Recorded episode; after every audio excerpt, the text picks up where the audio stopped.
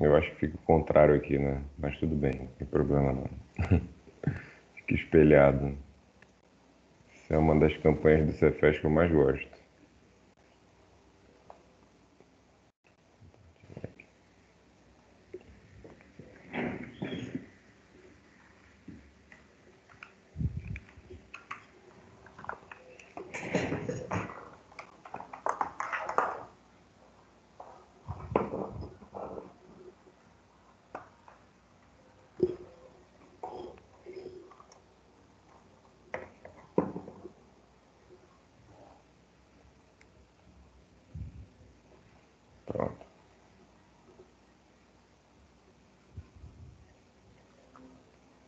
Bom dia, pessoal. Está vindo aí de 15 dias, né, sem se ver.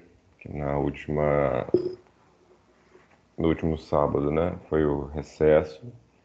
Muito embora quem conseguiu participar da atividade da, da revista Serpos, né, não deixou de ter contato comigo, porque e aí depois eu coloco até aqui para vocês também no chat o link para do evento. O evento ficou gravado na, na página do YouTube da revista.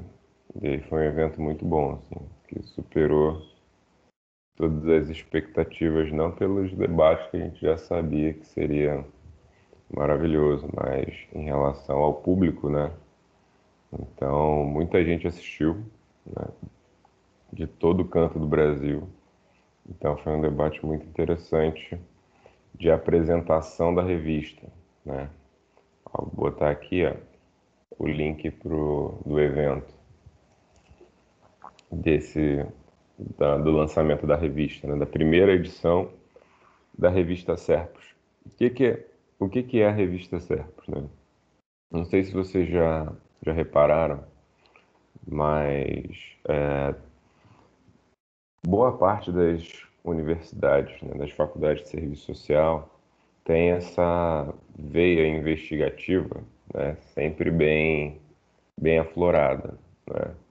É, então, a gente pode dizer que todos os cursos né, de serviço social que se pretendem sérios, né, eles sempre incentivam a pesquisa, né? não só no campo ali da produção de trabalhos científicos para apresentação de, em congresso, é, e também né, desenvolvendo projetos de extensão, grupos de estudos, né?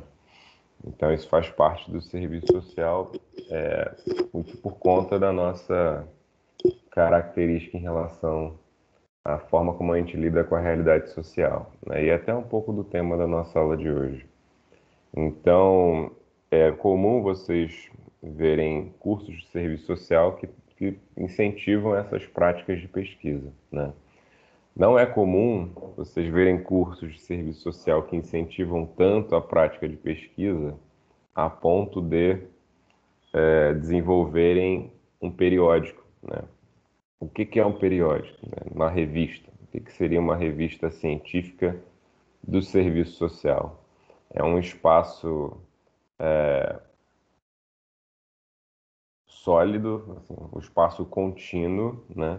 que todo trimestre, no caso da Serpos, todo semestre, é, tem uma, um edital de, de, de divulgação, né, um edital de convocação para publicação de artigos científicos, ou seja, né, uma faculdade que não só além de incentivar os alunos a produzir pesquisas ali no campo é, da graduação, é uma faculdade que agora tenha o seu espaço regular ali né, de publicações de pesquisa no campo do serviço social. Né? E aí é, não tem como a gente não destacar o protagonismo de Luciana na condução desse processo, né? porque a revista Serpus é uma é, batalha, né, uma construção aí da professora Luciana em articulação com o com o pessoal da ADESA, né, Associação Docentes da Estácio.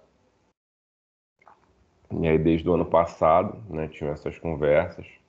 Eu faço parte né, da, do, do, conselho editorial da revista, né, então a gente avalia os artigos. É, a professora Luciana e a professora Fátima também, então elas estão na, na gestão da revista, né, então eu estou como colaborador, que para mim é uma grande honra, né.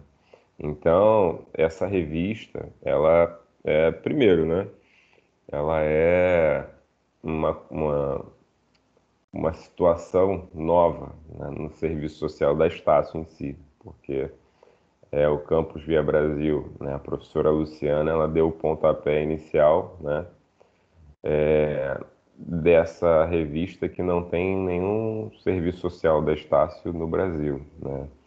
E digo mais, né, é, essa revista ela pode ser, por exemplo, no Rio de Janeiro, a única revista né, de faculdade de serviço social em faculdade privada, né? que normalmente essa veia investigativa e esse, a criação desses espaços né, recorrentes de pesquisa é comum a gente ver é, em faculdade pública, né?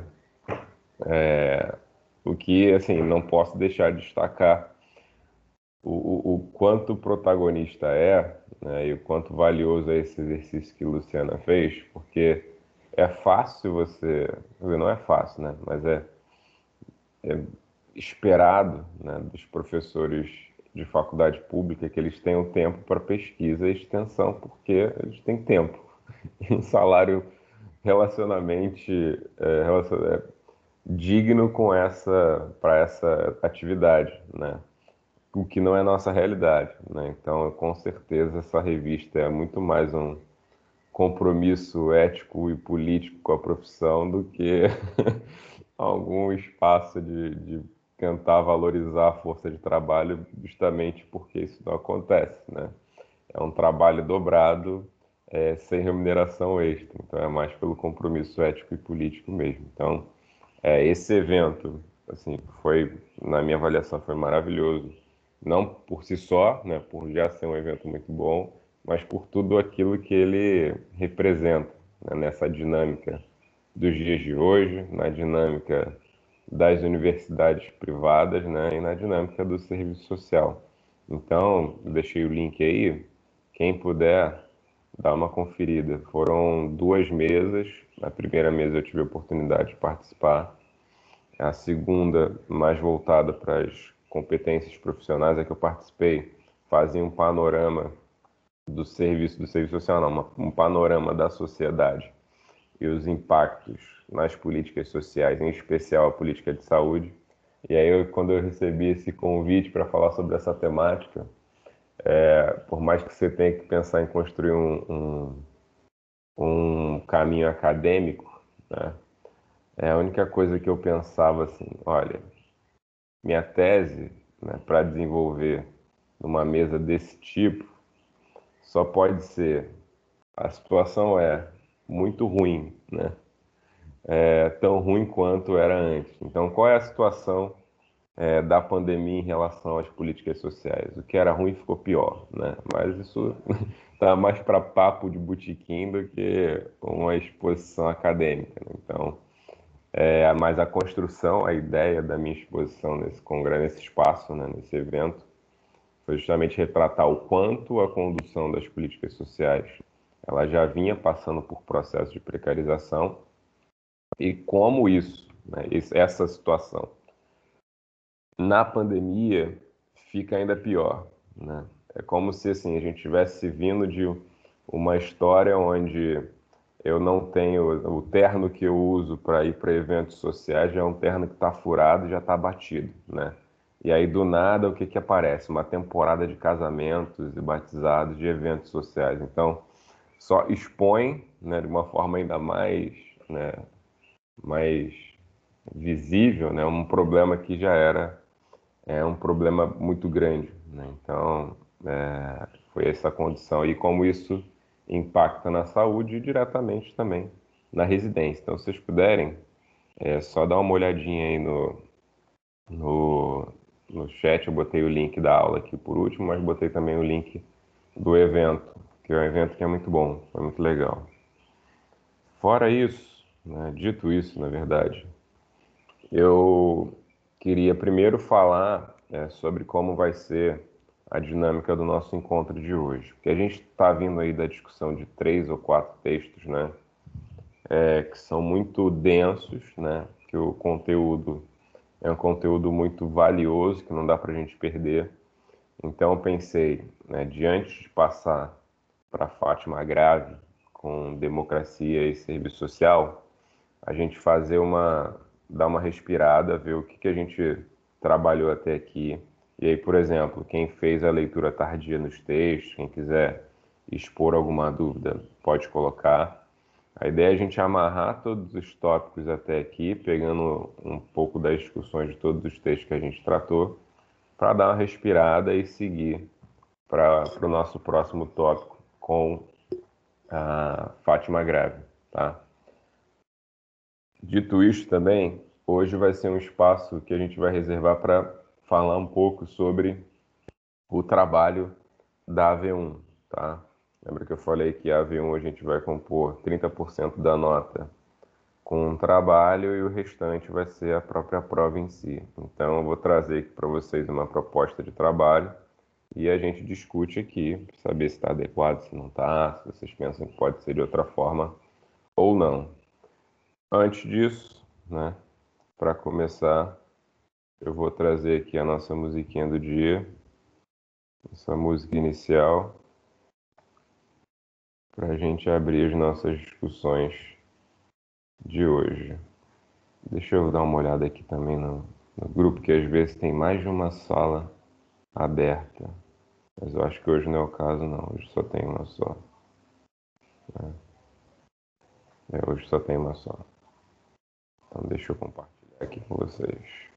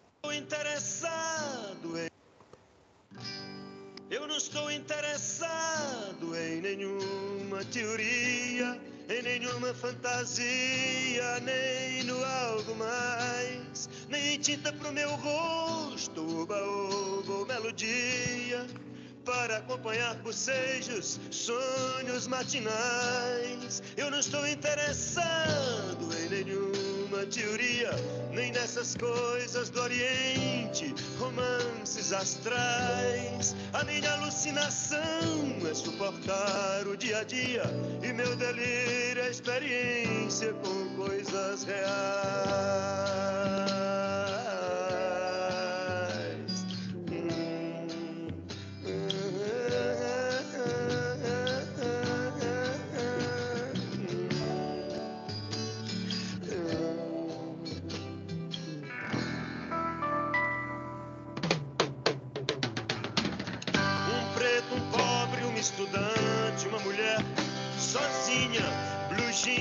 E motocicletas, pessoas cinzas normais, garotas dentro da noite, revólver, cheira cachorro, os humilhados do parque com os seus jornais.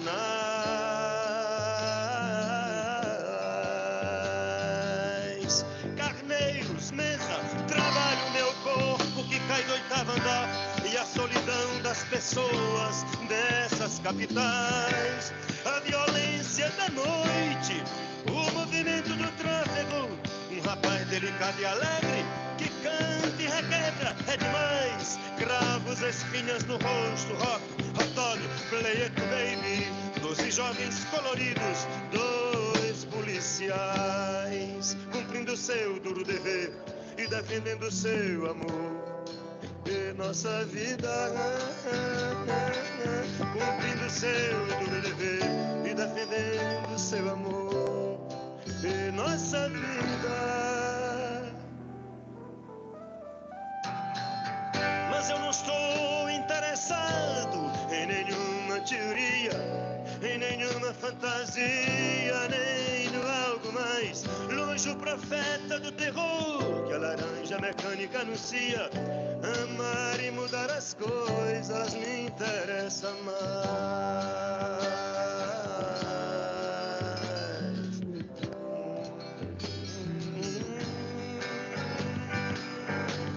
Amar e mudar as coisas, amar e mudar as coisas me interessa mais.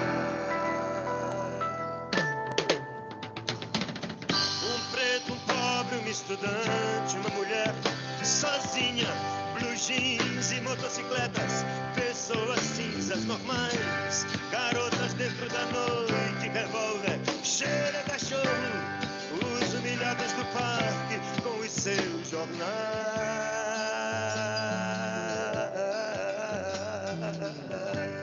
Carneiro, mesa, tralho, meu povo que cai do oitavo andar e a solidão das pessoas dessas capitais, a violência da noite, o movimento do tráfego, um rapaz delicado e alegre que canta e requebra. É demais, cravos, espinhas no rosto, rock, hot dog, play it, baby, doze jovens coloridos, dois policiais, cumprindo seu duro dever e defendendo seu amor e nossa vida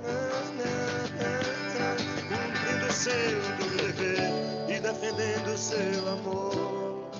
E nossa vida. Mas eu não estou interessado em nenhuma teoria, em nenhuma fantasia, nem no algo mais. Longe o profeta do terror, que a laranja mecânica anuncia. Amar e mudar as coisas me interessa mais.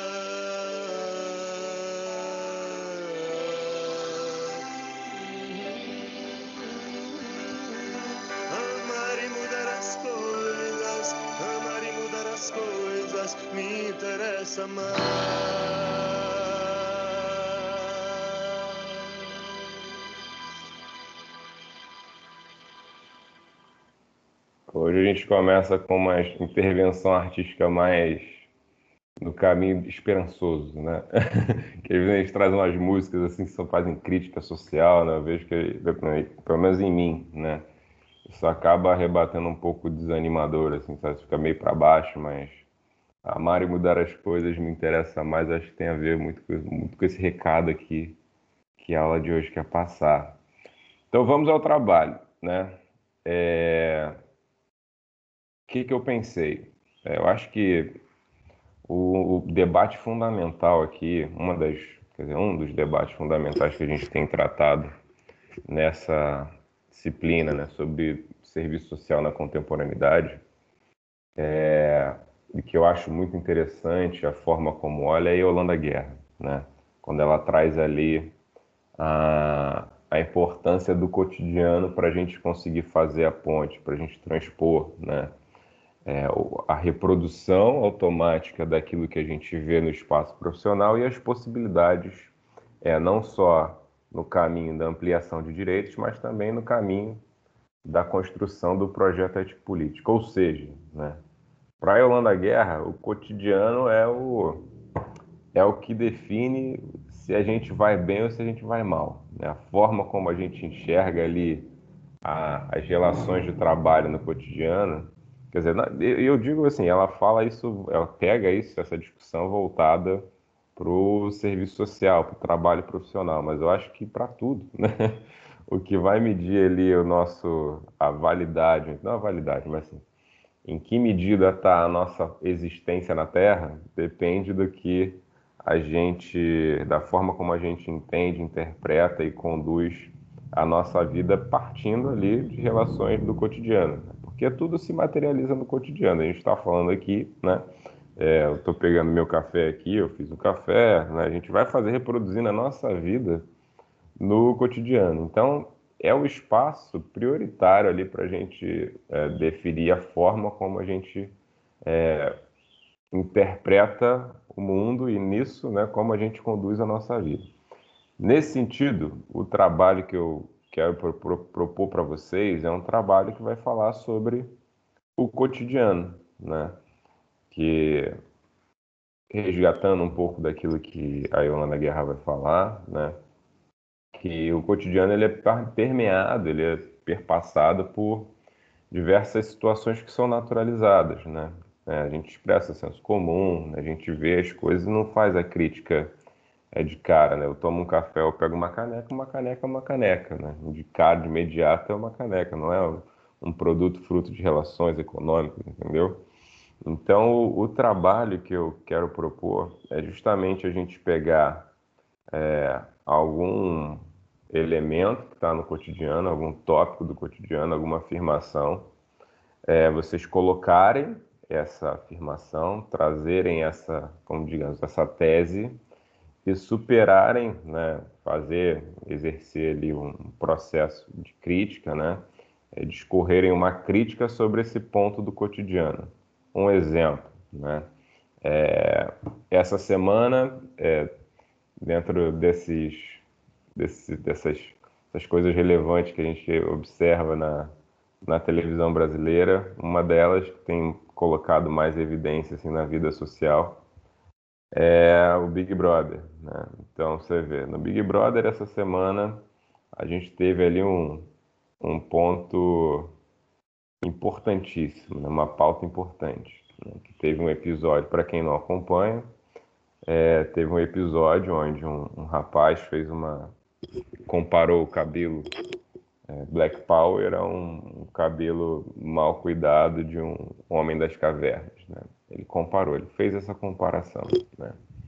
E aí essa comparação é, dividiu opiniões. Né? Por exemplo, para um grupo, né, considerou que de fato essa, é, essa ponderação que esse rapaz fez foi ofensiva, né, e que ele é, deveria ser passível de um tratamento é, adequado a pessoas que cometem injúria racial. Né? Para outras pessoas, nem tanto. Para outras pessoas, eles partiram do, do, do, do, ponto de que o fato dessa pessoa não, não entender né, que esse tipo de comparação é, se configure, se configuraria injúria racial, isso faz com que ela não, não tenha que ser passível a esse tipo de, de julgamento, né? Então, assim, tem um fato, né? E tem interpretação. E aí, por exemplo, no trabalho, como ficaria esse fato? Né? É, intolerância, é, quer dizer, tolerância a atitudes de injúria racial. Né? Como é que vocês veem isso? Né? Então, o tema é: existe é, a, a, a, primeira tese, né? o argumento, o cotidiano é, né? a maioria ali, senso comum, existe tolerância a atitudes de injúria racial, dependendo do ponto de vista. Aí o ponto 2 do trabalho é a sua visão. O que, que você interpreta disso? Você acha que isso é isso mesmo? Você acha que isso é isso em partes? Né? No que, que você acha que. Até que ponto você concorda? No que você discorda? Então, sempre o primeiro tópico do trabalho vai ser um tema né, que está aí em debate na vida social, no cotidiano, e o tópico 2 do trabalho vai ser a sua crítica em cima desse tema. Né? Por exemplo, outro dia eu estava, eu estou orientando TCC, falando em orientação de TCC, essa semana eu fiquei muito feliz, porque eu fiquei sabendo que a, a turma de, de serviço social do Via Brasil Colograu, né? Eu acho que é a primeira turma Colograu essa semana, recebi uma mensagem dos alunos, foi bem legal, porque eu acompanhei eles desde lá de pesquisa 2, eu orientei o TCC deles também, então foi bem bacana. O pessoal agora é, já é colega de profissão. Então, a gente vê, eu estava quarta-feira, eu estou orientando o TCC em Madureira, e aí uma aluna é, resolveu, ela trabalha, na, não, trabalha não, ela faz estágio numa instituição chamada Redes da Maré, e ela está profundamente incomodada com o fato da, dessa ONG, né? Ela ter como trabalho principal para as pessoas que ela atende o desenvolvimento, né? O, o, a propaganda do empreendedorismo como saída, né? E aí é muito comum a gente ver em diversos espaços, né, na televisão, em vários lugares, esse incentivo ao empreendedorismo, né, em todos os lugares. Só que ela começou a perceber que ela não concorda tanto com isso, porque a, além do para além do discurso do empreendedorismo, tem todas umas consequências que é, as pessoas que são empreendedoras, que estão naquele recorte né, de, de realidade social, naquele recorte de renda, naquele recorte racial, que comprometem toda essa ideia do empreendedorismo. Ou seja, né, é, todo mundo fala que empreendedorismo é maravilhoso, mas ela está vendo lá que para alguma parcela da população, esse maravilhoso significa trabalhar cinco vezes mais, ganhar menos do que se você estivesse trabalhando de carteira assinada, né? E que não é uma opção né? Porque, olha, eu quero ser empreendedor. Para a grande maioria das pessoas, o empreendedorismo vira uma realidade de sobrevivência, né? porque se não fosse empreender, não ia ter o que comer. Então, apesar desse discurso romântico do empreendedorismo, ela enxergou que tem outros elementos. Então, ela está fazendo a crítica né, a essa ideia do empreendedorismo para pessoas é, em vulnerabilidade social, em determinado corte de renda. Então, da mesma forma como o, a tolerância ao, à injúria racial, por exemplo, o incentivo ao empreendedorismo seria o tema dela. Né? E aí, qual é a crítica que ela está fazendo? Ela está entendendo, ó, oh, empreendedorismo, ele está aí, ele é uma realidade, mas ele não funciona para todo mundo. Então, para um determinado setor, ele vai ter um rebatimento diferente. E aí, o que, que ela faz? Ela suspende esse, esse argumento que está aí no dia a dia e traz elementos particulares do que ela está vendo. Isso é fazer a crítica, né? Fazer a crítica não é falar mal, né? Fazer a crítica é você entender o que está se tratando ali, conseguir enxergar o que está no argumento e confrontar o argumento com mais argumentos. Né? Então, você conservar aquilo que de repente você considera legal e trazer, superar os limites de tal afirmação, os limites de tal situação, com aquilo que você enxerga, você entende que as pessoas devem observar. Né? Ó, deixa eu ver aqui no chat. Pessoal, deixa eu só fazer também uma ponderação. Aqui nessa turma também o, a mãozinha às vezes não tem funcionado, tá? Então quem quiser pode falar, é, pode abrir o microfone e falar sem problema, tá bom? Então, deixa eu ver aqui no chat. O pessoal falou, a Isabelle perguntou: pode ser qualquer tema? Pode ser qualquer tema, tá?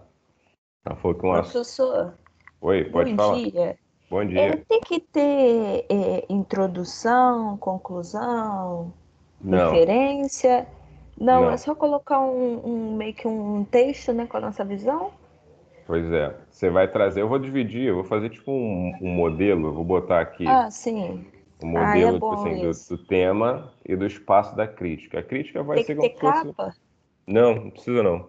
Ah, tá bom. Vai ser tipo uma, uma redação, entendeu? Ah, sim, sim. Quem quiser trazer referência, pode trazer. Por quê? É, às vezes você está, por exemplo, trazendo essa questão do, é, da injúria racial. Você, você tem um ponto de vista sobre isso, né? Mas, por exemplo, o teu ponto de vista não é reforçado só por você.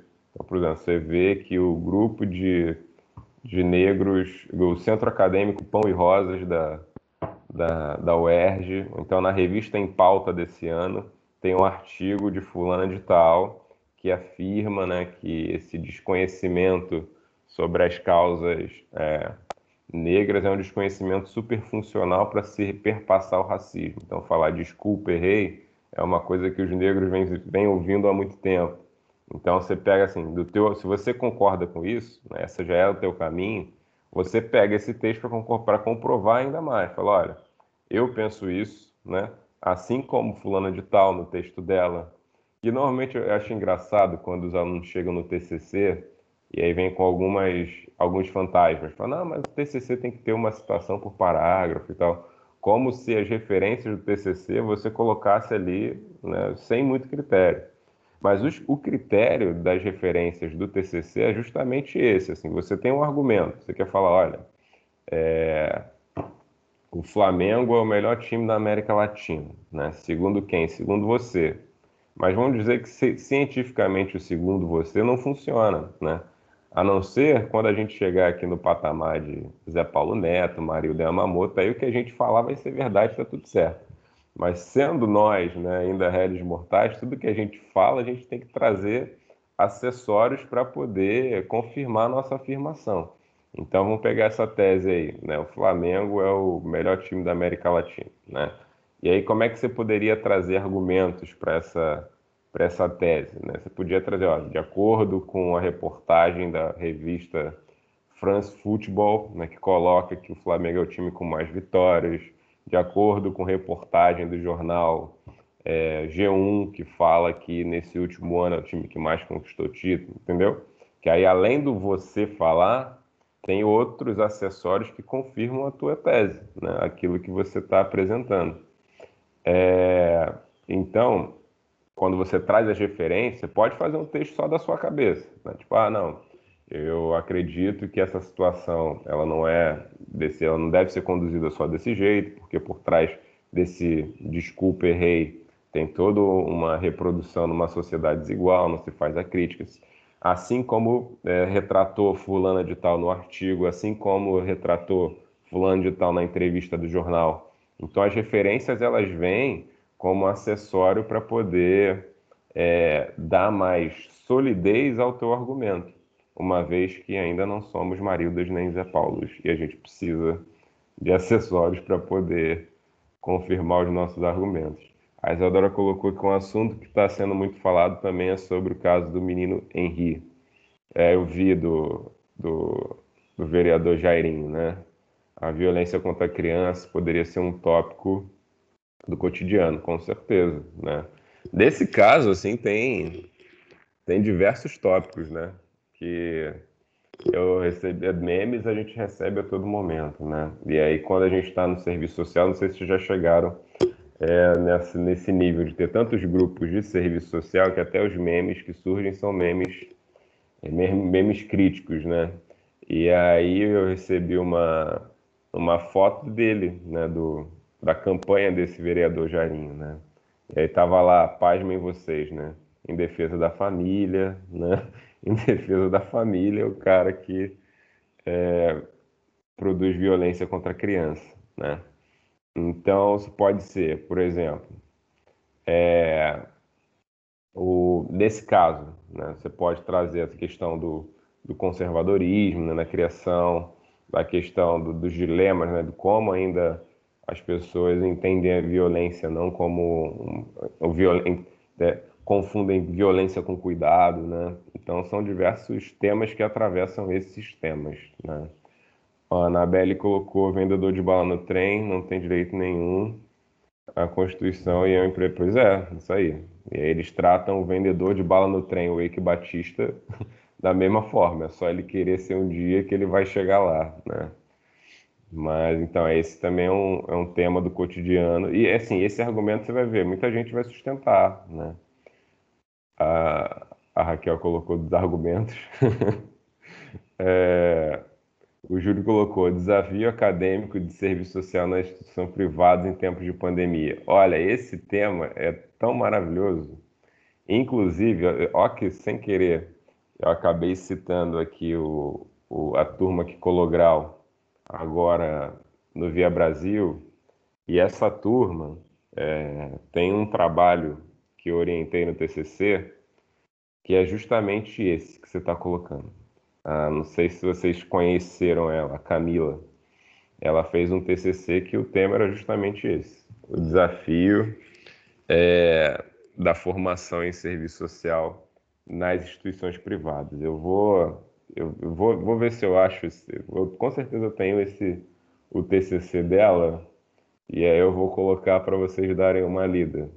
Que assim, é muito bom, assim, muito bom para quem está querendo entender, para quem está militando nessa área do, do serviço social no ensino superior privado, é um instrumento, diria eu, indispensável a leitura desse TCC de Camila. Camila Souza. Camila, sempre, eu sempre falei que eu acho ela muito engraçada, porque é uma pessoa que sempre foi quietinha nas aulas, nunca falava muita coisa. Ela sempre tinha, quando tinha algum assunto assim, ela colocava a, o ponto de vista dela e tal, mas nunca assim, né, de uma forma assim tão incisiva, então não falava bastante, até que chegou no TCC. Eu acho que toda essa essa essa essa essa, essa retração que Camila tinha na sala de aula, ela não tem, eu descobri que ela não tem na escrita, né? Porque ela assim fez um trabalho brilhante, assim, brilhante. O TCC dela está num nível assim muito, muito, muito bom e eu espero muito que ela tente mestrado com esse material que ela fez, que está um material maravilhoso. Vou, vou achar aqui, vou, eu vou botar aqui no grupo, tá? O TCC da Camila. É, a Michelle perguntou se pode falar sobre alguma coisa, alguma violência que já tenha sofrido, que muitas outras mulheres já sofreram também. Também. A questão é você trazer um tema que está no cotidiano acima de qualquer suspeita, né? Ou então você acha que ele está solto no cotidiano e trazer uma crítica em cima desse tema, né? Seja lá do empreendedorismo é bom para todo mundo, seja de que, olha, reclamar de pauta racial é mimimi, né? É, seja é, bater em criança é sempre tranquilo, entendeu? É, abuso contra a mulher também, às vezes a mulher tem culpa, entendeu? Todos esses temas que estão naturalizados no cotidiano, né? A gente traz essa primeiro, qual é o tema? É, qual é a controle, qual é o debate que vai trazer? O debate em cima da afirmação de que tem gente que merece apanhar, entendeu? Que bandido bom é bandido morto. E aí você pega, esse é o debate, e embaixo você coloca a sua crítica, né? O que, que você conserva desse debate, o que, que você supera desse debate, e aí segue falando. O, texto em si é aquilo, né? Como é uma, uma redação, um texto dissertativo, eu espero ali no mínimo três parágrafos tá? dessa, dessa crítica. Né? Entendendo que três parágrafos para uma crítica é, é, bem limitado, mas assim, é o aceitável, o limite três parágrafos. Mas assim, qual é o limite máximo? Limite mínimo três. O máximo é o que seu coração desejar. Quantas referências? Mesma coisa, né? Precisa de alguma? Precisa, mas se você quiser colocar 10, pode também, entendeu? Então vai de acordo com, com o que o aluno achar interessante colocar. Tranquilo, gente? Deu para pegar um pouco a lógica do, desse trabalho? Ok, tranquilo. Beleza. E qual vai ser o critério, gente? Critério de avaliação, né? As pessoas têm que entregar dentro desse arranjo, né? É, mínimo ali que, que a gente está prevendo, né? Um texto dissertativo ali de no mínimo três parágrafos. E aí, não sei quem entregou, né, consegue ali a pontuação máxima. Quem não entregar, a gente vai ali tentando fazer uma, uma avaliação por, por, por material, tá? Mas assim, eu acho que é um trabalho tranquilo e um trabalho bom para se fazer, assim, não vai é, demandar muito, muito esforço, né? Só um, acho que meia horinha sentado na frente do computador ali é, acho que já dá conta. A Raquel pediu para eu colocar a foto do que está aqui atrás, botar arte do Ceferes. Botar aí no chat. Foi, foi. E aí, é, acho que vai ser interessante. A data para entregar o trabalho. Pode falar, Nabé, desculpa. Eu estou aguardando as referências lá que a, que a Camila comentou no, na live dela, tá? as, as referências feministas e a página. Ela tinha ah, um formatinho tá. para você. Tá, peraí, deixa eu colocar aqui, porque na verdade isso ficou no. no. no como é fala? Na descrição do, do vídeo.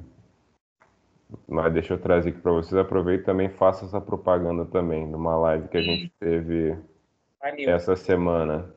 Que foi. Mas aí a live lá do pessoal que a gente teve lá no, no campus de Madureira, que foi uma live do com o Centro Acadêmico de Serviço Social da UERJ, né? Então o Centro Acadêmico foi lá falar um pouco Ó, essa é a publicação que ela colocou, botei aí no chat, da revista Em Pauta, tá? E foi um debate sobre direitos da mulher no cenário contemporâneo, e esse debate contou com a participação do Centro Acadêmico da UERJ, que tá aqui, tá nessa página aqui, ó. Tá no Serviço Social Debates, né? Que aí esse debate aconteceu essa semana, na quarta-feira, se não me engano. Aí depois eu coloco também lá o, o link aqui para quem quiser assistir. Foi muito bacana. Né? Você vê que é, o movimento estudantil do serviço social ele sempre foi muito ativo. Né? Então ele participou de todos os momentos da história da, da formação da profissão em tudo que a gente tem, código de ética, lei de regulamentação da profissão. Eu acho que esse debate deixou claro assim quanto o movimento estudantil no serviço social não fica a passeio nem está a reboque das situações que acontecem no serviço social. Data do trabalho, Abraão perguntou. O limite para entrega é AV1, tá? Deixa eu pegar aqui o calendário. Tem diversos calendários recentes, atuais. Mas se eu não me engano, a gente ainda tem um tempinho ainda. Professor, bom dia. Pelo bom que eu vi no calendário, a V1 é dia 24. Isso. Deixa eu te fazer uma pergunta. Vai ser prova e trabalho? Isso, exatamente. Vai ser esse trabalho valendo 3 e a prova valendo 7, tá? A tá, prova da V1... Pelo mesmo, mesmo estilo de sempre. Né? Mesmo aquele estilo. Jeans. Isso, exatamente. Tá? É que eu dou uma fugidinha aqui do trabalho para assistir um pouquinho de aula, né? Porque sábado para mim é complicado. Mas Não, é. Mas qualquer coisa tá, tá gravado. Acho que eu comecei a gravação, né? Comecei. Já tá gravado aí. Mas eu vou colocar também um formato padrão desse trabalho, tá? Vou botar tipo um modelo ali para servir de guia, tá bom? Então a data de entrega até a V1. Oi, pode falar. É, a, a, sua prova, a sua prova vai ser sobre esses artigos que você traz para gente? Sim, muito mais assim sobre o, o, que a gente fala em sala de aula do que ah, sim. que está nos artigos, porque assim esses artigos eles são muito densos e a gente já trabalhou, se não me engano, três ou quatro, né? Sim, sim. Então, se eu trouxesse os quatro para discutir na prova, né, fazer uma prova com base nos artigos em si, eu, eu sei que ia ser complicado, né? Então, eu trago muito mais em cima das discussões. E o que, que eu faço também? Antes da V1, quem já teve aula comigo já está acostumado. Eu faço uma revisão. E aí a prova, ela fica dentro do que eu trato na revisão, entendeu? Então, a revisão... Entendi. Os artigos são materiais que a gente vai utilizar, né? Mas, assim, com base mais na nossa discussão em sala de aula, mas a prova em si, né? É, o, acho que o instrumento mais relevante para levar em consideração para a prova é o, a revisão, tá? Tá, professor, obrigado. Beleza. Sobre o trabalho, gente, mais alguma dúvida? Uma questão? Ô, professor, aqui você falou de, de crítica, mas a crítica a gente faz é, dentro mesmo da, da redação ou faz num. Mas assim, embaixo, assim? por exemplo, numa tabela, alguma coisa assim? Aí fica a teu critério. Ah, tá. aqui, aqui, aqui, você está você tá discutindo comigo a forma como você vai expor a sua crítica. Né? Sim. E aí é diverso. Você pode né, misturar texto, tabela, né? Sim, sim. Ah, o método de exposição, tanto faz. Né? O que interessa para mim é saber o, o, o que, que você está pensando, né? Tá, Agora, tá bom. Porque é isso, o método de exposição normalmente é o qual? É o que deixa a situação mais óbvia para quem está lendo, né? Então, por exemplo, você vai pegar o Capital de Marx, ele vai trazer um monte de tabela, né? um monte de texto, um monte de tabela, assim, fazendo indicador. Porque quando você olha para uma tabela, você está falando aqui várias coisas, mas quando você mostra, às vezes, uma tabela, você vê, nossa, realmente, estou falando de mais-valia de lucro, né? Não é só ficar dissertando aqui sobre. Quando eu mostro lá, né?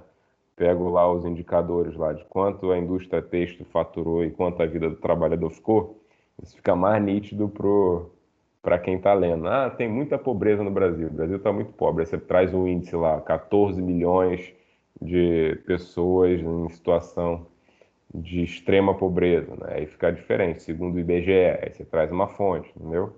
Então, como você vai expor, é, é o teu critério, mas assim, normalmente a condução é deixar tudo cada vez mais bem exposto para quem precisa ler, né? E aí também é outro parênteses. Ah, não, porque o pessoal, né, para fazer a crítica eu tenho que falar bonito. Não, a crítica nada mais é do que você reproduzir ali em texto, né, reproduzir em teoria aquilo que você acha que as pessoas devem ver na realidade. Então, você não precisa falar bonito para isso, você só precisa ser certeiro ali, deixar, fazer com que quem está lendo entenda aquilo ali muito claramente. Ó, a, a, deixa eu ver aqui. A Maria Mota falou que está no trabalho, não vai poder falar muito. Passei o trabalho aqui, Maria, mas é, eu vou botar um modelo do trabalho, aí depois você dá uma olhada. Qualquer dúvida, você me chama lá no grupo ou então no meu WhatsApp, sem problema. É, a Lucimar perguntou depois conversa sobre a possibilidade de ficar na disciplina, se tem algum problema ficar. Em princípio, não, Lucimar, não tem problema nenhum ficar, não. Até tem gente que já que também está como ouvinte só, que não, que já fez a disciplina, que já está no, no, no currículo, mas resolveu ficar para acompanhar os debates. Pessoas corajosas que, em pleno sábado de manhã, decidiram assistir essa aula. Então, é... tranquilo, gente, sobre trabalho, de boa? Alguma dúvida? Tá, Rosa Benta, pode deixar, não tem problema não. Eu vou botar lá, ajustar a frequência dela. Não tendo, a gente parte para o nosso debate de hoje. Né? Professor, Oi, Júlio. Pode falar. Professor.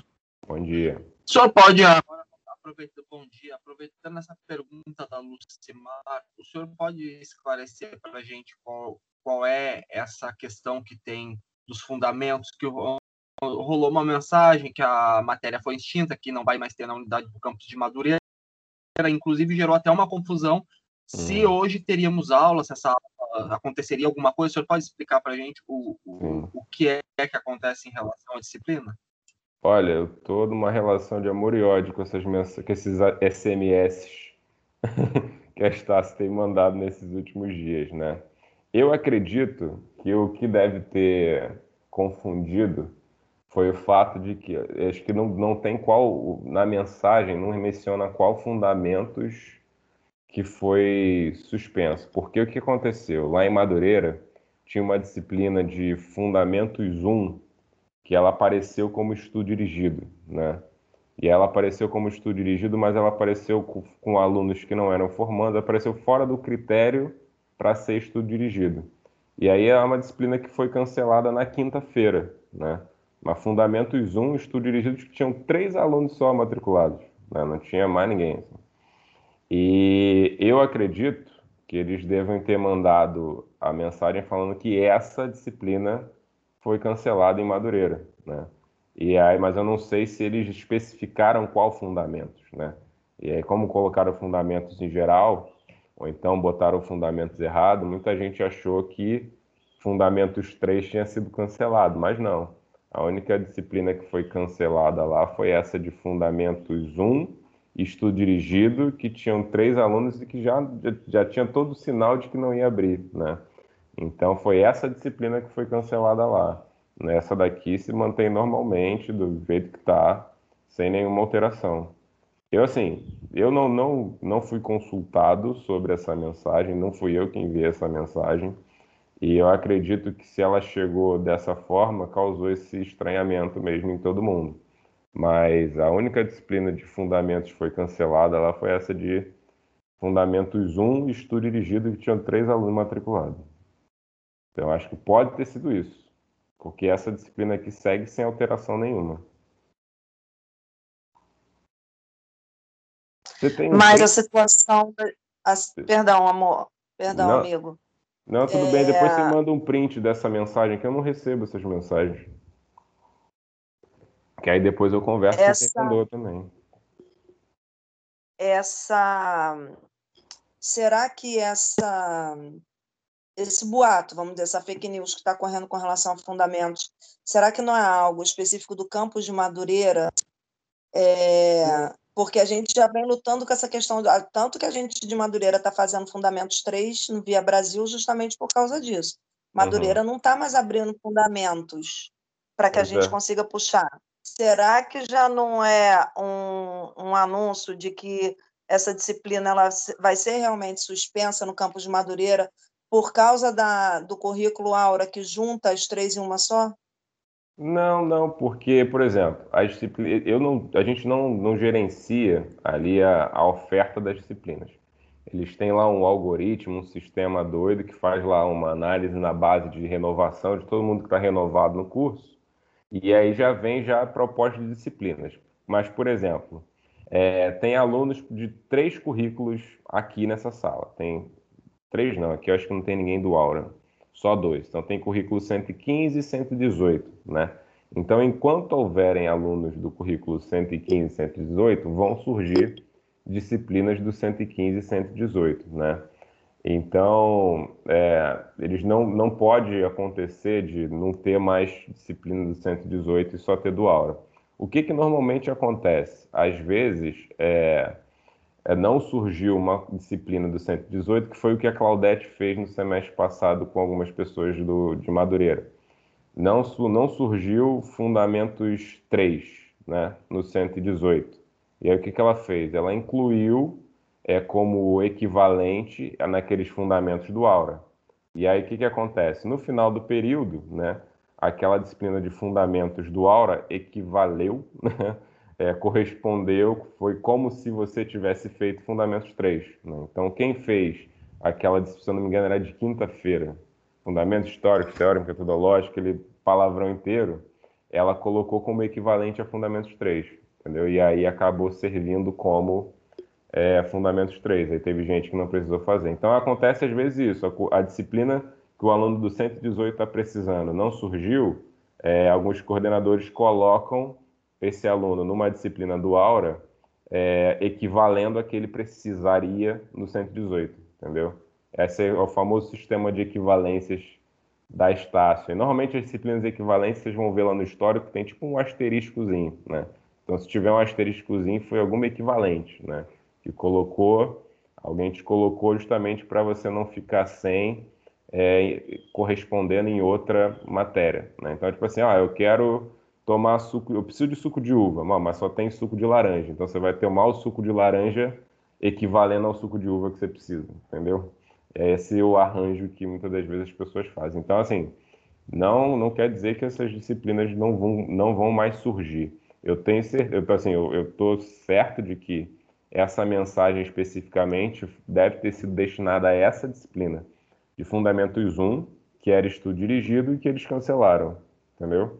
mas não é, nunca mais terá fundamentos na Estácio Madureira, porque não dá. Enquanto tiver alunos do 115 e 118, vai ter que ter fundamentos 1, 2 e 3 em algum momento. E aí, quando não tiver o 3 que a pessoa precisa, o 2 que a pessoa precisa, a gente faz esse arranjo. Joga para Irajá, que teve, né? Joga para o João Shoa, joga para equivalente no, no Aura, e aí faz esses, esses deslocamentos justamente para não, não, não atrasar a formação do aluno. Entendeu? Entendi, professor. Obrigada. Tá, mas eu tenho certeza que essa mensagem não foi um, um ultimato, não. Nunca mais teremos fundamentos em Madureira, não. Acho que foi especi... Acho que a, a, redação. Depois me manda um print dessa mensagem que eu não vi. Eu acho que a redação pode estar muito ruim, né? E deve ter causado esse, esse desentendimento todo. Acho que todos os coordenadores estão, não só do Madureira, mas do Via Brasil também, estão de cabelo em pé com esses, com esses SMS que aparecem para vocês sem a nossa sem a nossa ciência. Mas enfim, vamos seguir aqui. Mas assim, antes de seguir, mais alguma dúvida, gente, em relação ao trabalho, em relação a alguma outra coisa? Oi, professor, deixa eu fazer uma pergunta. Achou. Depois, tem como depois você disponibilizar esses quadros que você usa em aula? Sim, eu coloco aqui na equipe. Né? Se você for ali na. Deixa eu até fazer o caminho aqui para mostrar para vocês onde é que ele fica. Ele fica ali no, na parte do, dos arquivos. Ó. Compartilhar, acho que é isso aqui. Ó, na parte dos arquivos. Você vai achar aqui. Material de aula, que vai ter os textos, né? E os quadros. Aí quando você clica nos quadros, ó, tem todos que a gente fez até aqui, tá? Ah, show, obrigada. Beleza. Então vamos seguir para o nosso debate de hoje. Né? Nosso debate de hoje vai resgatar é, um pouco de tudo que, que a gente falou aqui e vai trazer uma grande polêmica de fundo, né, de pano de fundo. Né? É, o projeto antipolítico do serviço social, mínimo civilizatório no caminho de outra sociedade. Né? Que é a questão principal né, que a gente começa a se colocar quando a gente está estudando ali o código de ética, né, está estudando ali, é, pega esses textos do Zé Paulo lá de projetos profissionais, projetos coletivos, e tem projetos profissionais, né, os projetos coletivos, aí está lá o projeto ético-político, que é a condição possível dentro de um determinado espaço, né, o indicativo, a gente se pensa. É, se eu estou falando, por exemplo, que o código de ética ele traz lá liberdade como valor ético central, né? É, e eu estou numa sociedade onde liberdade ainda é o desafio, quais são as condições né, que eu tenho, que a gente tem de materializar, de exercer, de vivenciar a liberdade de fato né, no capitalismo? Né? É, se eu estou numa sociedade onde é, tem gente que empreende é, porque gosta, né, porque tem tempo vago para isso, e tem gente que empreende porque se não empreender não come, né? Então, quais são as condições de liberdade que você tem, por exemplo, no exemplo que a Anabelle tratou, do garoto que está vendendo bala no trem, né? É, como é que está a condição de liberdade dessa criança é, nessa estrutura social. Né? Então, se, se, a estrutura que a gente está vivendo é isso, né? como é que eu consigo materializar esse projeto ético-político? Né? Então, a gente sempre fica nessa, nessa dúvida e acaba que muitas das pessoas vão pegar lá os princípios fundamentais do Código de Ética de 93, que vai estar lá é, contra a exploração de gênero, né? É, garantia é, de, dos mínimos para uma sociedade emancipada, liberdade como valor ético central. E aí a gente vai vendo ali a vida cotidiana, a realidade, o dia a dia, e com, que confirma ao contrário tudo isso, a gente pensa, cara, então uma coisa é o código de ética, outra coisa é a realidade, né? Então é aquela célebre frase do na prática a, a teoria é outra, né? Mas será que na prática a teoria é outra, né? É isso um pouco do que a gente vai, vai tratar, né? dessa relação entre os princípios né, fundamentais do Código de Ética e as condições né, que a gente precisa ter para que esses princípios do Código de Ética sejam materializados na vida social. Nesse sentido, quais são as condições de materialização do projeto ético político, né, na sociedade contemporânea. E aí eu lembro que lá na, na aula sobre com a, com a Yolanda Guerra, né, a gente começou a falar um pouco sobre do, do texto do Zé Paulo, na verdade, da construção do projeto ético-político, né, que o Zé Paulo ele vai falar que apesar desse debate ser um debate mais recente, um debate sobre o projeto ético-político da profissão, né, assim, academicamente mais recente, ele vai datar ali que esse debate sobre projeto ético-político vai começar a se levantar no campo acadêmico ali a partir da década de 90, ele vai falar que a posição ética né, do serviço social com a realidade, ela já vem se alterando desde a década de, de 80, final da década de 70, princípio da década de 90, onde aqui o espaço né, fundamental, né, desse que, que marca esse movimento, que marca essa vir, viragem, né? É, viragem é um termo que eu, eu sempre acreditei que não existisse, né? Mas é um termo que o Zé Paulo vai usar no Ditadura e Serviço Social, então quando o Zé Paulo usa, passou a existir, né? Eu lembro que eu fui botar isso num trabalho que eu fiz na graduação e a professora marcou lá um, uma, um riscão vermelho, viragem, que palavra é essa? Tá inventando o quê? Eu falei, não, foi o Zé Paulo que inventou, foi eu não. Então ele vai marcar que essa virada, né, desse posicionamento do serviço social com a realidade social vai começar a ganhar um contorno mais incisivo ali a partir do Congresso da Virada. Congresso da Virada, né, que foi ou conhecido como terceiro Congresso Brasileiro de Assistentes Sociais, que aconteceu em São Paulo, né? Foi o momento onde a categoria profissional ela rompe, né? Não, deixa eu, é sempre bom utilizar os termos certos, né, para não causar confusão. Que as, as entidades representativas da categoria profissional rompem com a perspectiva conservadora que dominava a profissão até então. Que se eu falasse aqui que a categoria profissional rompe com o conservadorismo, vocês iam fazer estágio aí. Então, vocês estão fazendo estágio, vocês têm experiência com uma assistente social que acha que né, é, os usuários que engravidam cedo é um monte de pessoa que desocupada na vida. Fala, não, então você está falando que a categoria rompeu o conservadorismo e eu estou vendo o contrário lá no meu espaço de estágio, né? Mas não, o que, que rompe ali nesse congresso da virada é as direções, né, do serviço social. Quer dizer, antes do congresso da virada, podia entender que a ABEPS da sua época, o, o Cefes e os CREs da sua época, as Enessos, que é a Executiva Nacional de Estudantes da sua época, eram dominadas ainda por assistentes sociais conservadores. Né? A partir de então, essas entidades, é, o, o Cefes, o CRES, o, a ABEPS, elas vão passar a ser dominadas pelo serviço social crítico. Né? Então, é, quem estava no debate quarta-feira viu uma representante do movimento estudantil do serviço social, do centro acadêmico, né? Valeu.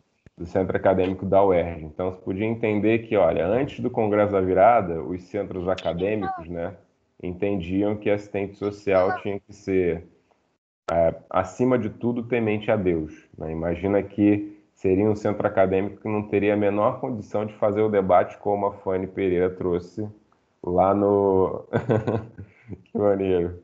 Trouxe lá no, no, no debate de quarta-feira. Era um serviço social conservador, né? um serviço social mais tradicional, que a partir do Congresso da Virada vai tomando conta, ele vai perdendo espaço né?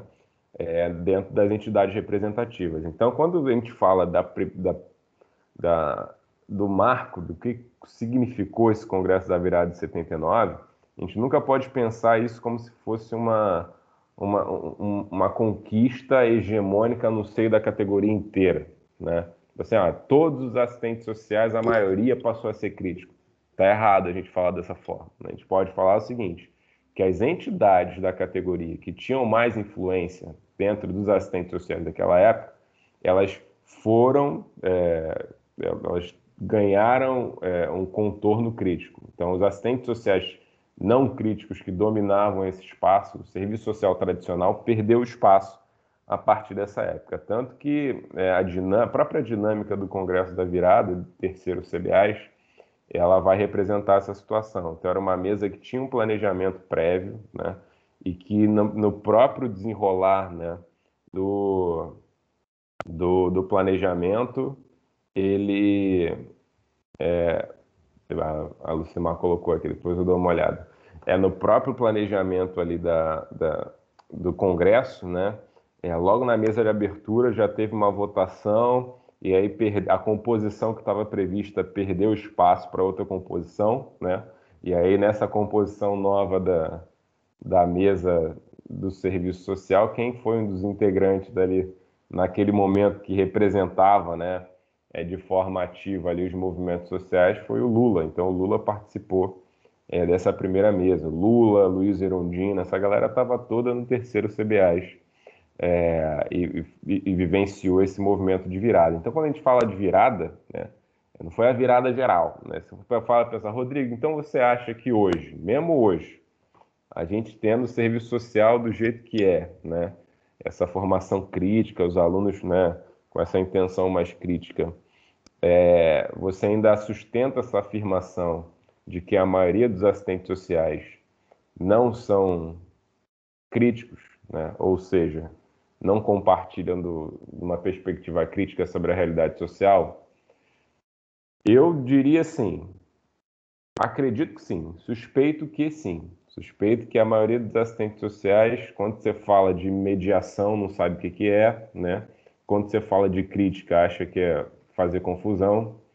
É, que Zé Paulo Neto, projeto ético político, sabe o que, que é, mas não sabe do que se trata, né? Muitos deles, por exemplo, não passaram a graduação inteira sem ler Zé Paulo, sem ler Marilda, né? É, então, eu diria que sim. Eu diria que é provável que ainda hoje a maioria dos assistentes sociais formados no Brasil é, não compartilham numa perspectiva crítica da realidade social, né? Tem textos, né, é, que a gente pode que se, se, a gente pode caminhar nesse sentido. Né? A ABEPS, ela fez agora recentemente um projeto chamado ABEPS, Associação Brasileira de Ensino e Pesquisa de Serviço Social. É como se fosse o Cefes e o CRES das, das faculdades de serviço social. Né? Então, é, ela fez um estudo e ela viu que o currículo de serviço social em determinadas instituições é, são currículos assim que não não, não contribuem, então não abraçam né, as diretrizes que são previstas para se formar um assistente social criticamente. Né? Então, o projeto se chamou ABEPS Itinerante e eles passaram o ano todo visitando faculdades de serviço social e consultando as grades, né? Consultando os currículos. Olha só, o que, que você tem que aprender aqui? Com quem aprende? E aí começou a ver, por exemplo, que tinha faculdade que só tinha assistente social na disciplina de fundamentos. Né? A disciplina de fundamentos tinham lá um texto ou dois que servia para a disciplina inteira. Ou então, por exemplo, faculdades onde o contato com assistente social é, em fundamentos era só na telinha, né? porque era modalidades EAD, que você está ouvindo ali a história do serviço social, você está vendo tudo na televisão, na televisão não, tudo no computador, e aí, se você tem alguma dúvida, o máximo você pode fazer é mandar uma questão para o tutor online quando tem, que vai te responder em prazo mínimo de 15 dias, né? Então, a relação com conhecimento crítico, até mesmo dentro dos fundamentos em algumas universidades, é bastante complicado, né? Nesse sentido, por exemplo, se você for levar em consideração que hoje, né, a maioria dos estudantes de serviço social. Né? Hoje tem muita gente estudando serviço social. Vocês aqui são a minoria, né? são tipo uns 5%, né? Porque a imensa maioria dos estudantes de serviço social são estudantes na modalidade EAD, né? É uma galera que nunca vai ter esse contato aqui que a gente tem, nunca vai ter esse contato que vocês têm entre si, né? É, na vida acadêmica. Então, eu acredito que isso contribui muito para a gente entender que o processo de formação não vai se desaguar em, em tragédia, né? O Júlio colocou que o Zé Paulo brinca com isso. Todos somos livres para ir a Paris. É verdade. Legalmente você não tem o menor impedimento né, de sair daqui para Paris. Só você, né? O que você precisa fazer? Né? Você precisa ter dinheiro. Né? Você não tem nenhum impedimento. Se bem que hoje, hoje em dia tem. Olha só que situação que a gente está. Né? É, mesmo com, com poder aquisitivo para tal, né? Se você é brasileiro e você quiser ir para Paris, você não vai, porque é, tendo como ponto de, de, de consideração a forma como os nossos governantes estão conduzindo o Covid-19, são pouquíssimos os países que estão aceitando brasileiros. Né? Então, no, hoje, mesmo, mesmo com grana para ir, não se dá para ir para Paris. Né? Então. É... Estamos barrados em outros países. Pois é, acho que são pouquíssimos os países assim. Acho que eu tinha visto que era Costa Rica, só, são poucos os países que estão aceitando brasileiro. Quase nenhum está aceitando. Professor, mas sabe o que, que eu acho interessante disso tudo? Que em Londres, por exemplo, também tem a, a variante lá deles, mas ninguém uhum. barra os outros países. Eu acho, assim, que pelo menos neste momento, realmente é bom cada um ficar no, entre aspas, assim, no seu, no seu quadrado, né? Uhum. Porque o vírus está complicado. Em Londres também tem a sua variante. Uhum. Mas tem os países que já estão se recuperando, né? Que bate até uma inveja no coração, né? da onde veio o vírus? Foi lá de Wuhan, na China, né? uhum. né? Se eu não me engano. Lá uhum. já está se recuperando, né? Uhum. Bate, bate uma coisinha assim, o pessoal já está até curtindo o show, né? Passou pois no é, Fantástico. Tem testes já, né? Que eles estão fazendo para o show. É, Londres também, né? Fazendo teste, né? Mas aqui no Brasil vai, vai custar se recuperar, né? Ter que tomar, é, a boa parte da população tem que tomar a vacina, né? Aí é triste, né? Pois é, não, a situação tá cada tá vez mais, mais complicada, né? Mas assim, até em relação a essa questão que você falou, fazendo um parênteses aqui, das variantes, né? As variantes elas têm mais probabilidade de de surgirem né, naqueles lugares onde se tem o maior descuido em relação à propagação, né? Então Sim. o vírus ele, ele sofre mutação naturalmente, né? Mas naqueles lugares onde você não tem o menor cuidado na, na contenção do vírus, né? É, a, a, mutação está muito mais propícia a acontecer, né? Então assim, igual esse vírus é que nem o vírus da gripe. A gente toma vacina da gripe quase todo ano, né? Porque tem essas variantes, né? Isso porque a gente tem um controle né, né muito grande sobre essa situação. É, mas quando você deixa tudo largado, né, acaba que Sim. você dá mais mole para mais variantes surgirem. Né? Então, até é, mesmo verdade. em países onde se tem um controle muito grande surge variante, imagina no Brasil, né? que não está tendo controle nenhum. Então, o cenário é pavoroso né, e tende a ficar é. cada vez pior se né, a condução desse processo não tomar outro rumo. A Raquel coloca que a minha neta nasceu na Itália há um mês e ela não pode ir ficar com minha sobrinha. E apoiar no... A neta da tua irmã, né? Nasceu na Itália e ela não pode ir apoiar. Nesse momento do parto, enfim. Né? Mesmo querendo ir, não dá. Mas é. Agora, por exemplo, se ela fosse americana, né?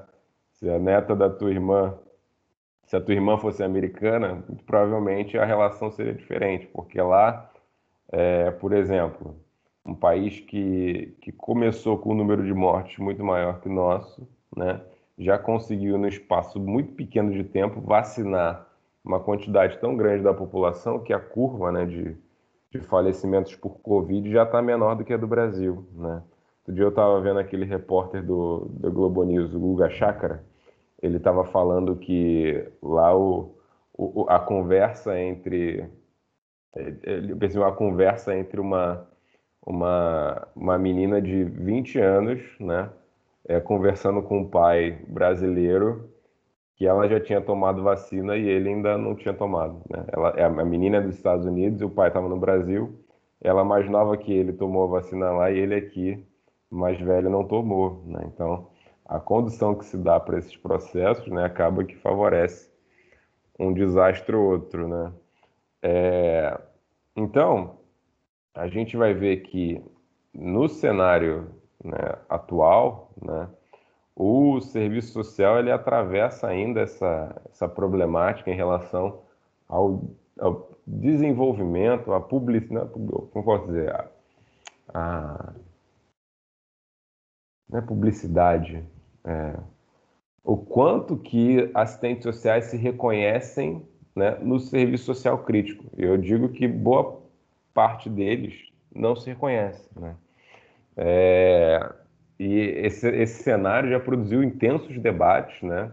Debates, por exemplo, que eu participei enquanto, né, lá enquanto movimento estudantil na graduação, em 2005, porque foi uma época que o Cefes, é, nesse boom, né, é, de reestruturação do ensino superior, inclusive esses impactos no serviço social privado, né? Começou-se a discutir o seguinte: olha, a gente está tendo muita gente mal formada, né? Então, o que, que se vai fazer, né? De repente, seria interessante a gente fazer um exame de proficiência, né? Alguém sabe o que é o exame de proficiência? Eu não conheço não, professor. Já viu o pessoal do direito, né? Quando se forma, eles se formam bacharéis em direito, certo? Certo. Mas para serem advogados, eles precisam fazer uma coisa. né? Sim, professor. É o que Prova faz da a prova OAB. do, da OB, né? Pois é. Bom Então, dia, te- Rosália. Exatamente. Bom dia, Rosália. Lá em 2008, se não me engano, 2005 até 2008, se tá- começou um debate sobre o exame de proficiência no serviço social, se era válido ou não. Né? Ia começar a ter essa discussão sobre. é, deixa eu até ver se eu acho alguma coisa. Exame. Proficiência Serviço Social o Cefes começou a levantar essa possibilidade, né? Será que né, devemos ou não ter? Será que é, isso é possível ou não? Será que é uma boa ter ou não? Né? E aí, isso foi uma questão muito polêmica, que gerou é, é, embates, né? não só é, do- das, das pessoas que já estavam na categoria profissional, mas dos movimentos sociais, inclusive dos estudantes, né? É, o Abraão perguntou se eu uso o Word online. Não, eu uso o Word de casa mesmo. Mas se quiser, eu posso também colocar uma versão dele online. Eu uso, quando eu uso ele online, eu uso no naquele, como é que fala? No no, no Google, no Google, só que não é Word, é outro, no Google Writer, um negócio assim. É, então teve esse debate sobre exame de proficiência. Olha, gente, se a constatação é que a galera não sabe a menor, não faz a menor ideia do que, que é intenção de ruptura, então vamos fazer a peneira, vamos deixar só ser assistente social quem fizer uma prova e alcançar ali os requisitos básicos para poder é, se entender enquanto assistente social. Eu poderia abrir esse parênteses aqui, né, saber o que, que vocês acham dessa, dessa ideia. Vocês acham uma ideia boa? Vocês acham uma ideia ruim? Se ter esse exame de avaliação das condições dos assistentes sociais para para poder se formar. O que, que vocês acham disso? Esse exame, desse exame da OAB para assistentes sociais? Fazer prova que nem advogado, professor? É. Prova. Olha, eu acho que poderia ser uma boa, né? Mas como que eles fazem? Eles tiram eles para conseguirem a carteira de trabalho, né, professor? É isso? Isso aí, para conseguir, atuar como assistente social, tirar o CREA, você precisaria passar nesse exame de proficiência. Ah, seria uma boa, né? Mas seria um desafio maior ainda, né? Pois é. Ó, lembro que esse, nessa época esse debate foi intenso, porque é, muitos professores assim renomados eram a favor e assim o movimento estudantil se colocou contrário na época, né? Mas por quê? Qual foi o argumento, né? Que a gente tem uma isso, gente. Eu estou falando aqui, mas não, é, não estou querendo dizer que é pensamento certo ou que é errado, não. Mas foram posicionamentos que isso está é, por exemplo, eu duvido que se você que o Museu Paulo Neto da vida se colocaria contra um exame de proficiência no serviço social hoje. Duvido muito, né? É, eu lembro que na época a gente entendeu o seguinte: qual era a interpretação que o movimento estudantil fazia, a leitura, né? Que quando você acessa um curso de serviço social, você acessa porque a conjuntura te colocou disponível. Então, assim, é, o MEC autoriza é, o autoriza o exercício né, profissional, o, autoriza a criação do curso né, nessas condições. Né? E aí, o que, que você vai fazer? O, curso está autorizado, é, ele não é ilegal, né? ele é injusto, né? é injusto, mas não é ilegal. Né? Essa estrutura de fazer esse tipo de coisa é ilegal? Não é, o MEC autorizou. Né? Então, você vai pegar para aquela pessoa, por exemplo, que teria, tinha um sonho de ser assistente social, né? E aí, dentro das condições objetivas dela, né, o que ela consegue fazer é pagar 300 contos num curso EAD, né? Então, essa é a condição objetiva dela, né? Então, você vai pegar aquele cara, aquela pessoa que tem o sonho de se formar, que dadas as condições objetivas, ela só tem possibilidade de entrar na modalidade EAD, né? E com o suor do trabalho dela lá, ela vai conseguir é, entrar no EAD e você vai falar para ela que no final das contas, olha, é, não, não me interessa né, o fato de você ter escolhido um curso ruim, não é culpa minha, então você não vai ser assistente social, né? Então, na, na época, o movimento estudantil entendeu que a gente colocar um exame de proficiência, a gente vai estar jogando para os estudantes né, é, a responsabilidade por um problema que é estrutural. O problema é quem? O problema é o MEC. Né? O problema é se, é, se o MEC não autorizasse essa modalidade, se o MEC não autorizasse esse tipo de ensino, né, essa pessoa não teria acessado dessa forma. Né? Então, assim, depois de tudo, o MEC autoriza, né? é, a lei protege esse tipo de ensino. Você vai virar para a pessoa que tinha lá né, essa única oportunidade de se formar e chegar e falar para ela, olha, se vira, não tem nada a ver, né? É, você não vai ser assistente social. Isso não, não, não era uma relação que a gente entendia como uma relação boa, né? E que a luta deveria ser uma luta contra o MEC, né? Uma luta para o MEC é, não desregulamentar em, desse tamanho, nessa magnitude, né? a formação em serviço social. que em vez de a gente gastar energia com o exame de proficiência, a gente teria que gastar energia na luta contra o MEC pela garantia do currículo, das diretrizes curriculares da BEPS pelo MEC, né? Mas isso não foi, eram reuniões assim pavorosas, era tiro cruzado, mas foi muito bom, foi, foi um momento muito bom. E nessa época, né, desse momento, o, o que ganhou foi essa defesa do, de, não, do não exame de proficiência. Né, de, dentro dessa situação, é, as entidades da categoria se colocarem, tentarem se colocar de uma forma cada vez mais próxima dessas instituições onde o ensino superior em serviço social é um ensino precarizado. Né? Tanto que esse programa BEPS itinerante, você vê, a BEPS ela tem sempre diversos eventos junto com essas escolas, assim, Cefés e CRES, eles estão sempre ali tentando aglutinar o máximo de profissionais possíveis. Agora aqui no Rio, o CRES ele tem diversos núcleos, tem núcleo Baixada, núcleo Norte Fluminense, justamente para tentar de alguma forma, né, trazer esses assistentes sociais para um debate que eles não tiveram. Então, nessa época foi, foi intenso o movimento, mas acabou que hoje em dia a gente não tem exame de proficiência, muito embora isso seja uma pressão que muita gente ainda coloca para que seja é, realizado. Abrão, essa versão é, não é paga não. Essa versão que eu uso aqui foi a versão da Estácio. Eu acho que, não sei se ainda está em vigência, vou até perguntar para a Luciana depois, porque os alunos da Estácio, logo assim que quando entrou essa modalidade do Teams, né, eles ganharam acesso a, a esses aplicativos do, da Microsoft, não só o Teams, mas também se conseguia baixar o Word, PowerPoint, né, gratuitamente. Depois eu vou ver como é que está essa situação ainda, mas até um tempo atrás vocês tinham acesso a essa versão. Mas de qualquer forma, se precisar, eu coloco também ali na, eu coloco no Word online, eu pego todos os quadros que eu já fiz, eu coloco no Word online e coloco o link lá, tá? Sem problemas. Então, esse debate sobre o projeto ético-político do serviço social, sobre a formação crítica no serviço social, ele tem que ser, com, tem que ser feito com bastante cuidado, porque os assistentes sociais, a gente não pode entender que a categoria profissional é uma categoria profissional crítica, né?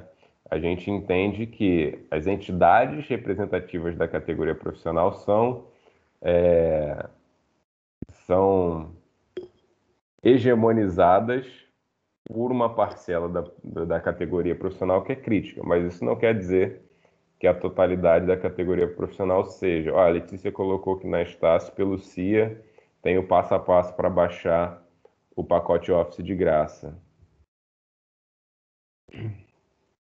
tá?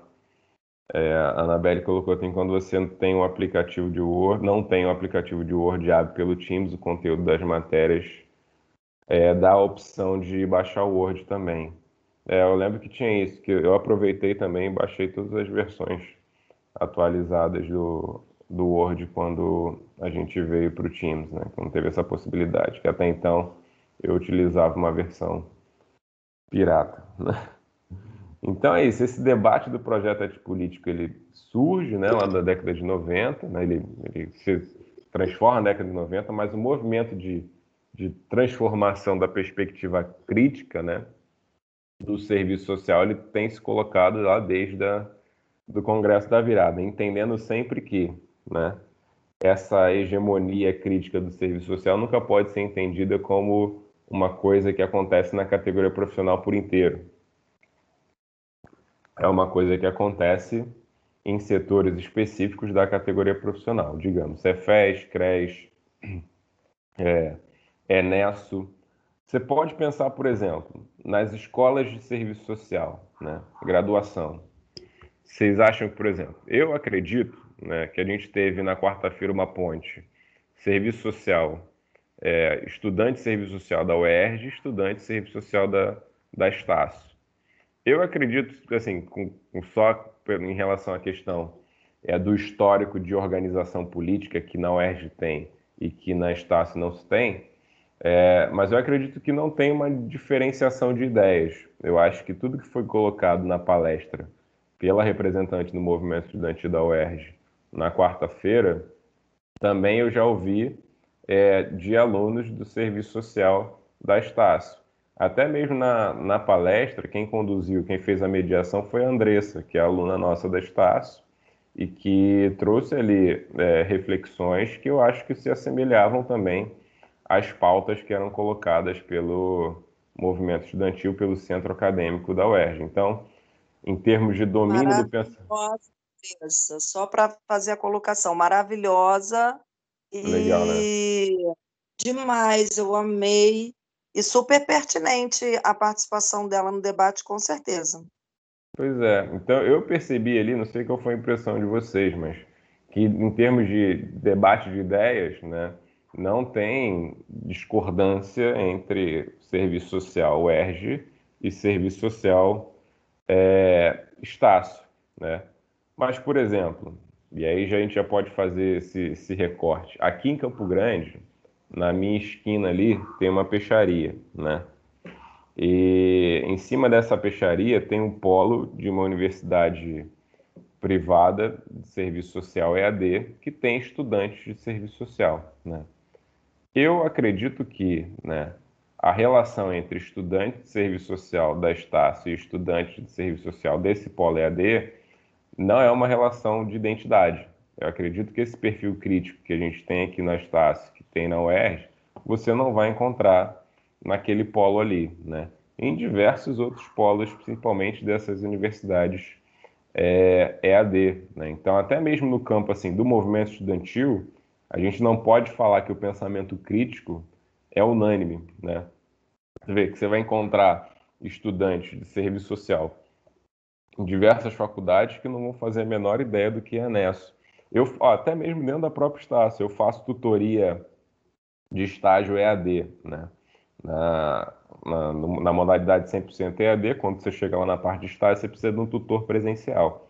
Então, eu faço a tutoria em três unidades, em São João de Meriti, é, em Santa Cruz e aqui no West Shopping, em Campo Grande.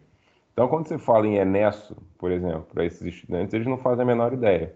Então, acho que até dentro do, das modalidades, estudantes de graduação presencial, estudante de graduação EAD na Estácio, tem uma, uma, uma, uma tem essa diferenciação, né? mas eu acho que em graduação presencial, Estácio, e graduação UERJ, tem uma, uma hegemonia do pensamento crítico. Né? É, a Lucimar colocou aqui, ó, professor, eu mesmo me sinto com deficiência em relação à formação, por exemplo, ah, por falta de grana para comprar livros, né, o que seria muito mais fácil por conta da faculdade da facilidade de comunidade para ler. Sei que hoje tem vídeos, livros, é, podemos baixar livros, porém não tem tempo suficiente para ficar no computador, nem dinheiro para ficar imprimindo material. Acredito que isso não aconteça só comigo, mas com muitos alunos de serviço social e outras disciplinas também. Com certeza. E, e também isso não é nenhuma realidade só do estudante aqui, Estácio, né? É, você vê estudante de UERJ que vive lá de Xerox e outras Xerox. É difícil. Você vê até mesmo assim nas conduções das atividades via Teams, né? Quem tem um pacote de internet bom tem um aproveitamento melhor dos recursos, né? Então quem assim, quem está no computador consegue aproveitar de uma forma melhor, quem está do celular nem tanto, né? Então isso tudo são mediações que vão ali medir, é, que não são culpa do aluno, né? Mas que vão influenciar diretamente assim no aproveitamento dele na, na universidade. Então não tem como você chegar e depois, né, uma entidade falar para, olha, você é, não importa as suas dificuldades, né? O você, você, você que lute, né? Então você só vai conseguir ser assistente social se você passar nesse exame, né? Então a gente entendeu na época no movimento estudantil que o exame de proficiência ele transfere o problema para um aluno é um problema que é de uma conjuntura e, e, e além disso, né? A gente não luta pela pela resolução da conjuntura é, e, e, vive no conforto de passar o problema para os estudantes, né? E fora outros, outras questões, né? Porque se a gente for avaliar as experiências que tem em relação, por exemplo, ao exame do AB, não tem nenhum advogado que fala, olha, é, não passei de primeira no AB, vou desistir de ser advogado. Não, o que acontece? O cara vai pagar um cursinho. Então, assim, já gerou-se uma máfia de cursinhos para exame da EAB, você gera um mercado, então ia começar a ter mercado para cursinho para exame de proficiência e serviço social, né? E assim, não sei vocês, eu acredito que esse tipo de, de prova, né, é, acaba que não, não, mede muito a sua aproximação do conhecimento crítico, mede o tempo necessário que você, o tempo disponível que você tem para gravar coisa, né? Então você vê, ah, não é, concurso público é a mesma coisa, né?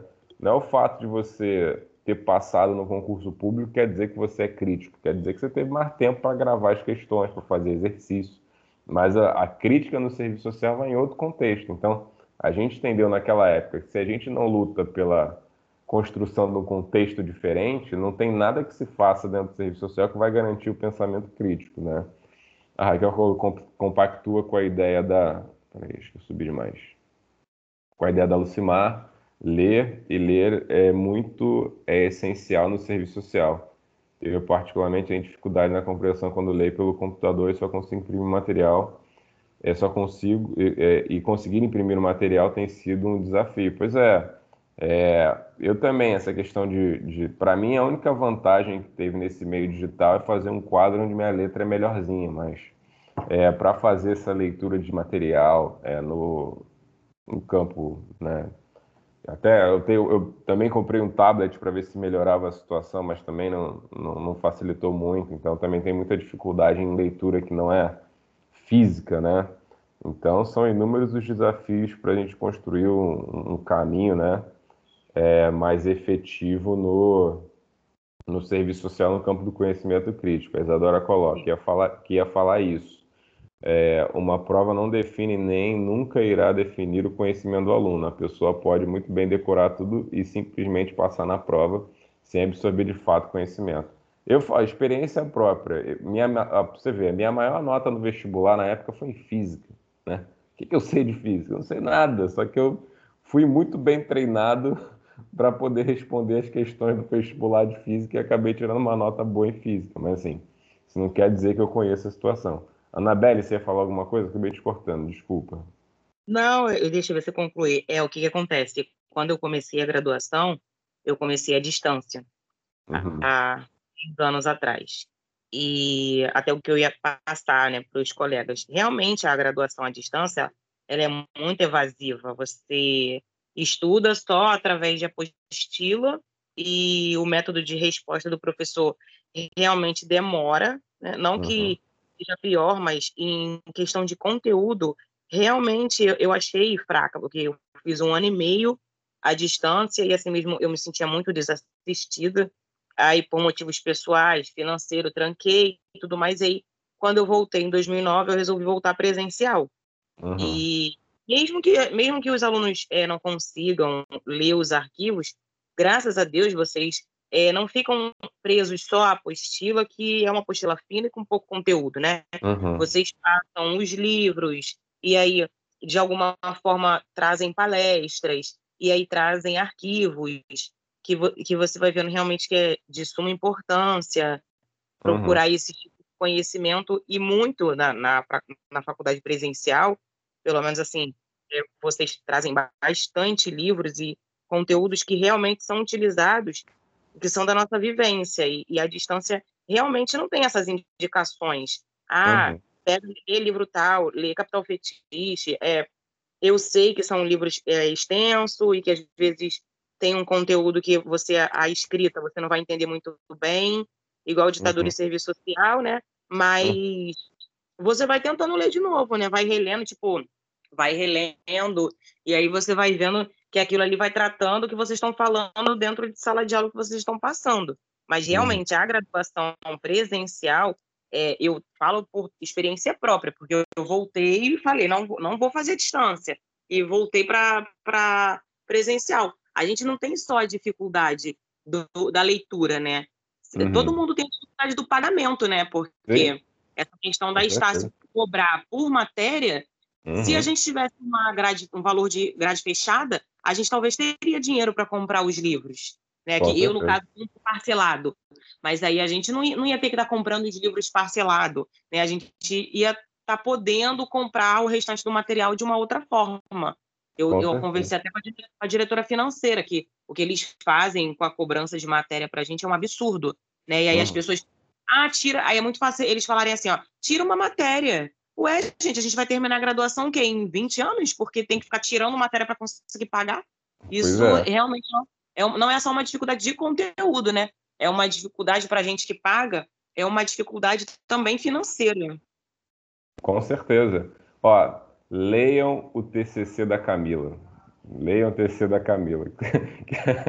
que a Camila essa é, é muito engraçado que quando eu estava a gente a primeira aula de TCC, eu perguntar qual é o seu seu tema.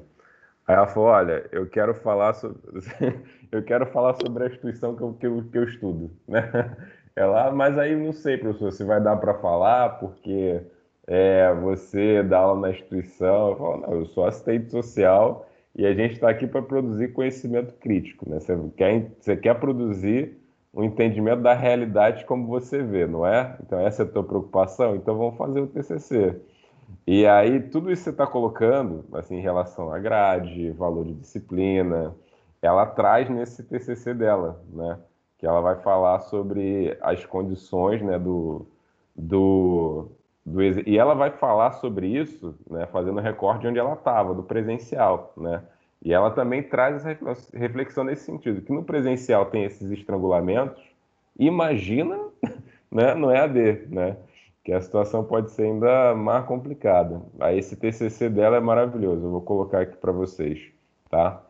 É, mas é isso, assim. E aí você pensa, se, a, com todas essas dificuldades de valor disciplina, de dificuldade de acesso a material didático, né, o material do serviço social em si, porque essas apostilas a gente sabe, são temas ó, gerais e tal, que não, elas passam rápido de tudo, né, mas acaba que não aprofundam nada. Por isso que a gente sempre fala, ah, vai usar apostila. Usa apostila como guia de tema, mas não como o, o, o, instrumento oficial de apreensão do conhecimento, né? Porque elas são bastante generalistas, né? então a gente acaba utilizando é, os textos, né? Até às vezes fazendo essas lives, trazendo, indicando cursos, justamente para complementar, né? E aí tem isso, não só a aula em si, é, a questão é, do, da troca entre professor e aluno, mas também tem toda essa vivência de vida acadêmica mesmo que outros espaços não têm. Outros espaços você não vai ver é, lives né, recorrentemente, né? você não vai ver essa, ah, não, vamos trazer fulano de tal de algum lugar para falar, para crescer, para... É, muitas das vezes, assim, os alunos até reclamam, né, que, ah, não, em vez de ter aula, vai ter evento de novo, não aguento mais, tá, não sei o quê. Mas todos os eventos, né, assim, pelo menos do, posso falar de onde eu conheço, assim, Madureira, Irajá e no, no João Shoa também, é, são eventos que não são, não são colocados ali para encher linguiça, sabe? São eventos que vão cruzar, assim, vão costurar alguma dimensão da graduação de vocês de uma forma é, mais crítica possível em relação a alguma situação, né? São palestras que não são só para ganhar hora, não. São palestras que fazem parte, da, assim, de passar a ideia de uma formação crítica. Por isso que vem esses temas, às vezes, no, em algumas situações. Às vezes, alguns alunos eu sei que reclamam que ah, não, é palestra toda semana, tal, não sei o quê, mas assim, é, a ideia que se tem é que essas palestras contribuam para reforçar esse, esse, conhecimento crítico. Aí, imagina se você, é, com toda essa dificuldade de acesso a material de tudo, chega no final do curso, né? Você já está endividado no FIES, e aí você ainda tem que fazer uma prova para saber se você vai ser assistente social ou não, né? Na época a gente entendeu que isso seria é, transferir o problema, em vez da gente lutar, né, por condições de financiamento estudantil mais, mais, mais adequadas, por né, por uma quantidade de bolsas né, mais adequadas junto ao MEC, junto sabe? A gente acaba que transfere para o aluno o problema de tudo que ele viveu na graduação. A Michelle colocou aqui que agora que começou a estagiar é que estou aprendendo melhor, porque na prática que iremos ter um melhor conhecimento da nossa profissão, pois na teoria é uma coisa e já na prática é totalmente diferente. Há controvérsias, né? Porque às vezes você não consegue enxergar na prática né, a relação com a teoria. Né? Então, se na prática, é, às vezes você não, não consegue enxergar a relação com a teoria, pode ser que a teoria que, que você é, é, abraçou né, até o momento não te deu essa condição de enxergar ali o cotidiano da forma é, como ele é, né? Que às vezes a gente é aquilo que eu estou falando. Se na prática você aprende que todo assistente social, que é na teoria você aprende, nas aulas eu chego e falo, ó, todos os assistentes sociais são críticos a partir do Congresso da Virada. Você chega na prática e vai ver, ué, né? Não, né? Então, chega, ah, o papel do serviço social é garantir direitos, né? Aí você chega na prática e vê, olha, não tem isso, não tem aquilo, não tem isso, tem isso, tem isso, tem isso. Então, pô, né? Peraí, né?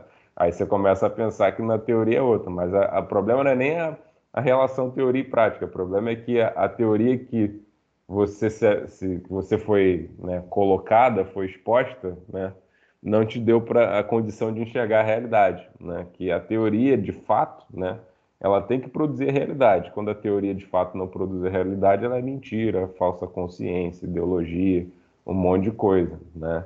É, então, a gente vai ver que esse projeto profissional, essa, essa nova roupagem, essa nova forma né, do serviço social que ganhou hegemonia nos espaços de decisão né, das entidades representativas a partir da década de 70, vai moldando o serviço social ali na década de 80 e na década de 90.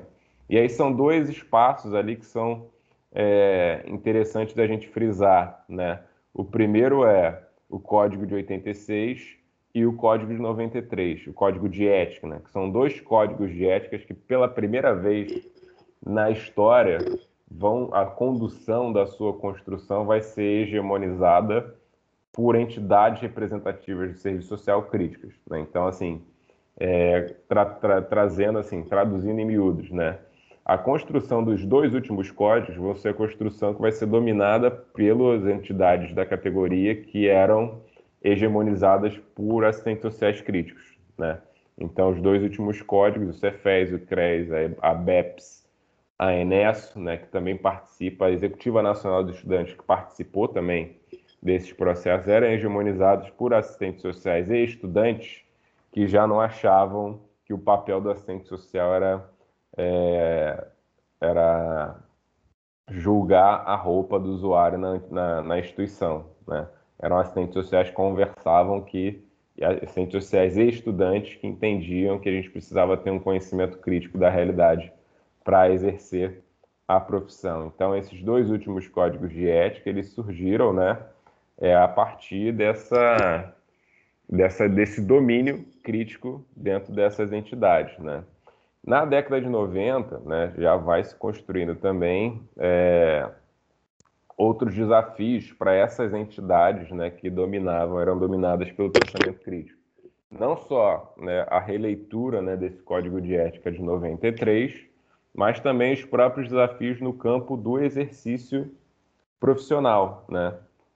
Porque essas entidades elas vão pensar ali a forma como é o serviço social vai se desenvolver no país. Né? Então tem o código de ética, também o código de ética é uma das dimensões de como o serviço social vai se desenvolver é, em todo o território, território nacional. Mas também tem outras questões de cunho mais objetivo, né? Por exemplo, a gente tem que ter uma lei, né, que regulamente a nossa profissão, que seja adequada às nossas novas exigências, né? Então, o Código de Ética de 93 vai ser representativo também desse, dessa hegemonia, desse perfil crítico do, do serviço social, mas também a própria lei de regulamentação do serviço social, lei 8662, né? Vocês já tiveram acesso, vou até botar aqui também. 8662 de 93, ela vai também representar esse domínio, né, as exigências desse domínio crítico do serviço social no campo é, da legalidade da própria prática profissional, né? Que aí vai reafirmar, por exemplo, que para ser assistente social você tem que passar instituição de nível superior, você tem que fazer estágio, você tem que ter um curso de graduação é, que vai ali te levar no mínimo quatro anos de, de estudo, né? Então, esse perfil crítico profissional que ganhou ali a década de 70, é, no final da década de 70, se consolidou na década de 80, vai se, ser representado né, nos códigos de ética de 86 e 93, mas também na lei de regulamentação da profissão, né? E também em outros desafios que são colocados aí, né, para a categoria profissional, em outras esferas, você vê, é, no campo da jornada de trabalho. Em bom tempo, você tinha assistentes sociais que trabalhavam, né? É, o contrato de trabalho dos assistentes sociais eram contratos que é, duravam, é, seguiam ali a CLT para todos os outros profissionais de nível superior, todos não, né? para a maioria que eram profissionais que nas relações de trabalho trabalhariam 40 horas semanais, né? A partir de 2010, né, a gente tem a regulamentação do que a gente chamou de lei das 30 horas, né? Então, a partir de 2010, a gente conseguiu com que todos os assistentes sociais, né, é, tivessem uma carga horária mínima, né, mínima, carga horária máxima de 30 horas nos seus espaços de trabalho, sem redução salarial, né?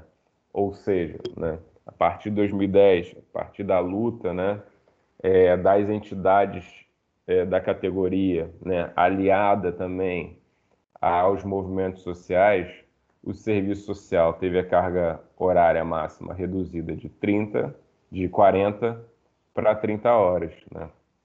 E isso foi um movimento é, conduzido né, já por esse perfil profissional mais atual, o perfil profissional crítico, que dominou as entidades da categoria profissional é, nessa época. Então você vai dizer então, Rodrigo, então todos os assistentes sociais lutaram para que se fossem implementados a lei das 30 horas? Não.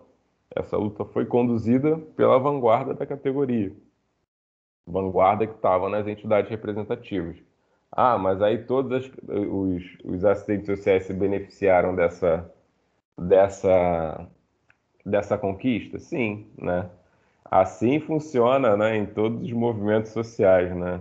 Você vai ver ali uma galera pequena, né, que luta por uma causa, é, uma galera muito grande que se beneficia dessa causa, mas mesmo assim, mesmo sem lutar, né?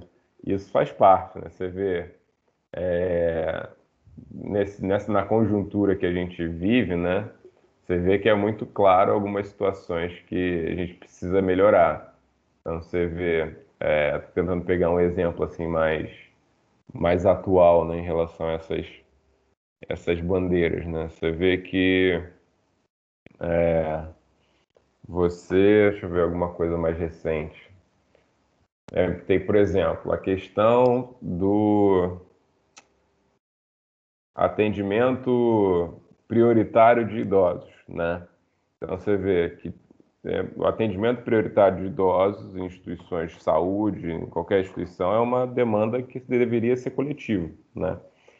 Mas para isso acontecer, né, quem tomou a ponta dessa condução foi uma minoria, né?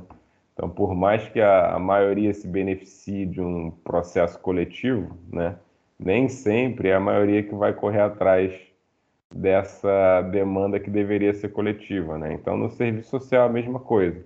Da mesma forma que a maioria dos assistentes sociais não são críticos, uma maioria dos assistentes sociais também não vão correr atrás né, de, das bandeiras que a categoria profissional é, tem levantado na, na, na, na, contemporaneidade. Assim aconteceu também com esse processo das leis das 30 horas. Por mais que fosse uma bandeira coletiva, né, somente a vanguarda correu atrás, mas todo mundo se beneficiou. Né? Então, é, a gente vê que não só a lei das 30 horas, mas também o código de ética, ele vai trazer ali parâmetros né, para a nossa existência enquanto profissão é, na contemporaneidade, que vai garantir ali os mínimos é, necessários para a gente poder realizar o exercício profissional de uma forma é, profissional e uma forma tranquila. Então, você vai ver, por exemplo, no Código de Ética Profissional, as partes lá é, imperativas, né, que são é, específicas do nosso exercício profissional, você vai lá os deveres, os direitos dos assistentes sociais, você vai ver lá, por exemplo, na lei de regulamentação, a defesa dos nossos espaços né, de trabalho. Vai, não sei se vocês já, já deram uma olhada na lei de regulamentação da profissão. Ela vai trazer ali situações é, muito importantes, né? Como, por exemplo, ó, deixa eu compartilhar aqui com vocês. Vai marcar o que é atribuição, competência. É bom para quem está fazendo estágio também dar uma olhada na lei de regulamentação da profissão e ver o que está lá é, previsto para que seja feito e o que muitos dos assistentes sociais aceitam fazer, mesmo que não seja previsto, né? Aí vai colocar, ó, só poderão exercer a profissão possuidores de diploma oficialmente reconhecido ou expendido por estabelecimento de ensino superior do país, devidamente registrado no órgão competente, no caso é, no CRES, né, possui diploma em nível de graduação equivalente expedido é, por estabelecimento de ensino sediado em país estrangeiro, ou seja, né, se você fizer serviço social em outro país, você também consegue ser assistente social, né? Mas ó, vamos ver aqui, ó. Constituem competências do assistente social: elaborar, implementar, executar avaliar políticas sociais junto a órgãos de administração pública direta e indireta, é, elaborar, coordenar, executar e avaliar planos e programas e projetos é, que sejam do âmbito do serviço social com a participação da sociedade civil, encaminhar providências, prestar orientação social, orientar indivíduos e grupos, né? planejar, organizar e administrar benefícios sociais, ó, prestar assessoria e consultoria, é, é, na área de serviço social. Deixa eu ver. Ó, atribuições privativas, ó, só assistente social pode fazer. Ó, coordenar, elaborar, executar, supervisionar e avaliar estudos, pesquisas, planos e programas e projetos na área de serviço social. O que isso quer dizer? Ah, eu tenho um serviço social, setor de serviço social no hospital, né? Minha chefe pode ser enfermeira? Não, não pode. Né? Minha chefe pode ser psicóloga? Não pode. Então só pode ser chefe de serviço social, assistente social. Ah, eu tenho um curso de serviço social numa faculdade é, de serviço social.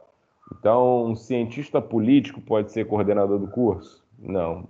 É, um sociólogo pode ser? Não. Um psicólogo pode ser? Não. Só assistente social pode ser é, coordenador, né? Ó, planejar, organizar, administrar programas e projetos em unidade de serviço social, assessoria e consultoria em administração pública, ó, vistorias, perícias, laudos, pareceres, informações e pareceres sobre matéria de serviço social. Então, por exemplo, está trabalhando num TJ da vida, né? Então, o juiz pode pedir para um psicólogo fazer um relatório social? Não pode. Só quem pode fazer é o serviço social, né?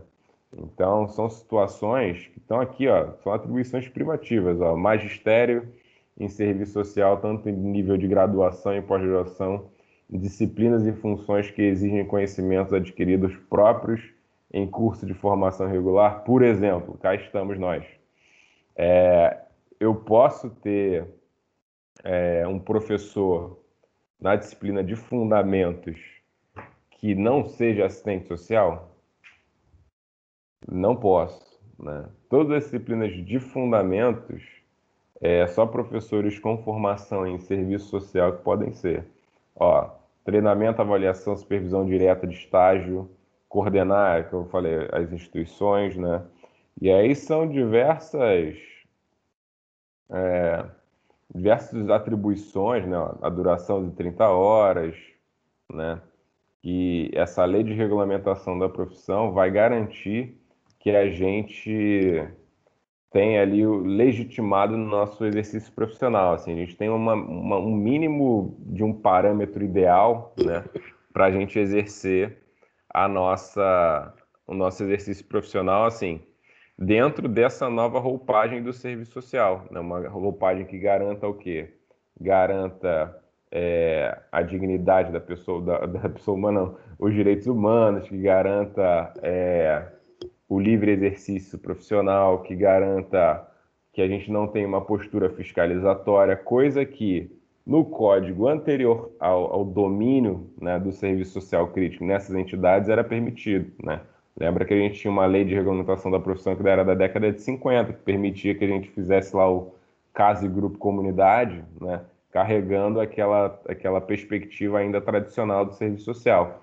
Quando esse serviço social crítico ele vai ganhar ganha esse domínio né, das esferas de condução da profissão, é, o que se vai ter no campo da legitimação da profissão, no ordenamento legal e ético-político, vão ser indicativos que vão garantir com que a gente tenha a possibilidade né, de exercer a nossa profissão rompendo com o tradicionalismo. Né? Então, por exemplo, o fato de eu não poder ter mais é, um coordenador de unidade de serviço social que não seja assistente social é justamente para também garantir uma postura crítica daquele espaço, né?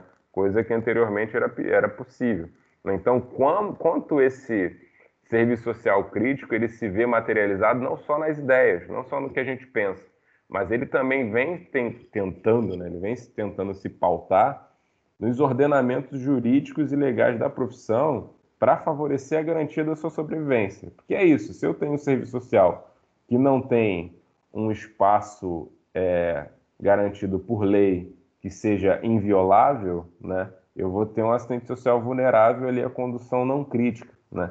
Se eu tenho um assistente social que ele tem ali é, uma atribuição privativa de fazer um relatório social, eu estou garantindo que não vai ter nenhum atravessamento, ou então que nenhuma outra pessoa vai poder fazer esse exercício. Se eu tenho lá uma definição de que eu tenho que ter uma autonomia ali no atendimento, que eu não posso ter, que é direito do assistente social atuar num espaço onde ninguém possa me ouvir e nem interferir né, na minha condução de trabalho, eu estou ali criando uma condição favorável né, para qualquer profissional, né, para o assistente social crítico se desenvolver. Né?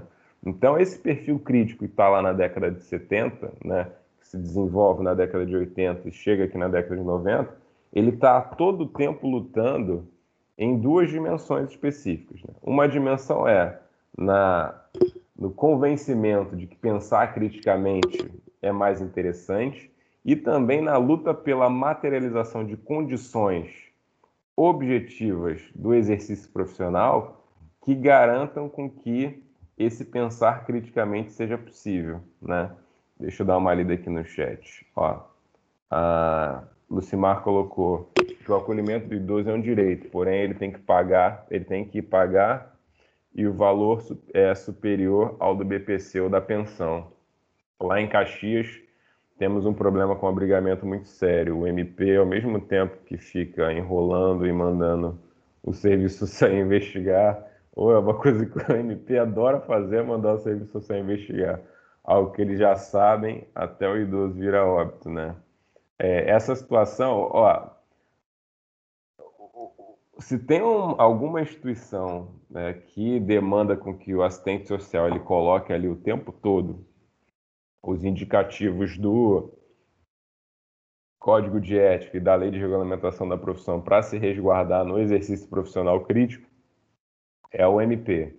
O MP nem sempre, por mais que seja um ministério, eu acho engraçado os nomes do MP, porque muitas das vezes o nome não condiz com a prática. Então, por exemplo, esse idoso aí que a Lucimar está falando, muitas das vezes é um idoso que está sendo atendido na vara de proteção à infância, na vara não, na promotoria de proteção à infância, à juventude, ao, à criança, adolescente, juventude e idoso. Então é a, pro, é a promotoria de promoção, né, de proteção desse público, né? Mas aí muitas das vezes a, a promotoria que protege, como ela falou, né, é, acaba desprotegendo, né? Porque fica numa situação de, de exigências assim absurdas. Aí, por exemplo, o MP ele tem lá uma denúncia de agressão ao idoso, né? Ao invés dele mesmo ir lá investigar, né, pegar e mobilizar seus profissionais, às vezes ele vai mandar um ofício para o CRAS, para o CRAS na casa desse idoso, aí o assistente social é, largar tudo que ele está fazendo relacionado ao CRAS, vai lá visitar o idoso, aí produz um relatório, aí produz um relatório que vai para o MP, a MP não fica satisfeito com o relatório do assistente social e pede para voltar novamente, fazer outra intervenção, que às vezes o MP ele, ele, ele pede para a gente fazer o relatório que ele quer, não o relatório que a gente precisa fazer. Né? Desse jeito, professor. a minha coordenadora teve que fazer dois de um só, né? dois ou três porque uhum. é, eles queriam que ela explicasse o que ela já tinha explicado no outro, no, no anterior. Então, assim, uhum. que as outras pessoas já tinham explicado, só uhum. para enrolar. Acabou que esse mesmo fato, a idosa já morreu. A idosa pois é. também é. já morreu. Pois é, acontece muitas vezes em hospital, quando você está ali é, denunciando a necessidade de um tratamento específico para o usuário e tal. Aí fica nesse vai e vem, vai e vem no MP, aí a alta social que a gente queria que o, que o usuário tivesse é substituída pela alta celestial, né? Dependendo da religião que ele compartilha, porque nesse processo todo que a gente está tentando... aqui, mas não é para rir não, né? Meu Deus.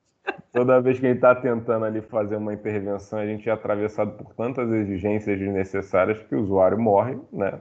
E a gente não consegue fazer o encaminhamento que deveria ser feito. Aí a alta é para outros, outros âmbitos da vida, dessa vida passageira. A Raquel perguntou se as 30 horas são respeitadas pelas instituições. Então, como diria o poeta contemporâneo, vareia, né? Porque a realidade ela é sempre muito dinâmica, assim. É, você tem muitas instituições que respeitam, de fato, né, as 30 horas, mas você observa, por exemplo, é, instituições que é, são atravessadas também pela condição atual das políticas sociais, que não querem contratar mais gente e tal, e aí estão sempre tensionando essas 30 horas do, do assistente social, né? Mas não são todas, não. E, e algumas delas tentam, por exemplo, fazer o quê? É, desconfigurar o vínculo como assistente social. Lembro que teve agora um concurso recente para assistente. São dois, duas, duas situações. A primeira foi do concurso para assistente social dos bombeiros, né? Que um concurso maravilhoso, que eu dei o azar de não ser na época quando eu estava que eu tava tinha acabado de entrar na faculdade, né? Que era um concurso para assistentes sociais no bombeiro, né? Que aí assistentes sociais entrariam como oficiais especialistas, né? Oficial especialista do bombeiro, que seria ali o vínculo como tenente, né? Então é um salário que seria um concurso que remunera muito bem, né? E que a galera que entrou naquela época já está lá, seu major, capitão, está ganhando muito bem mas que, como o vínculo é, seria como oficial especialista com formação em serviço social, e não como assistente social, assistentes sociais, eles estavam cobrando que eles trabalhassem 40 horas, né?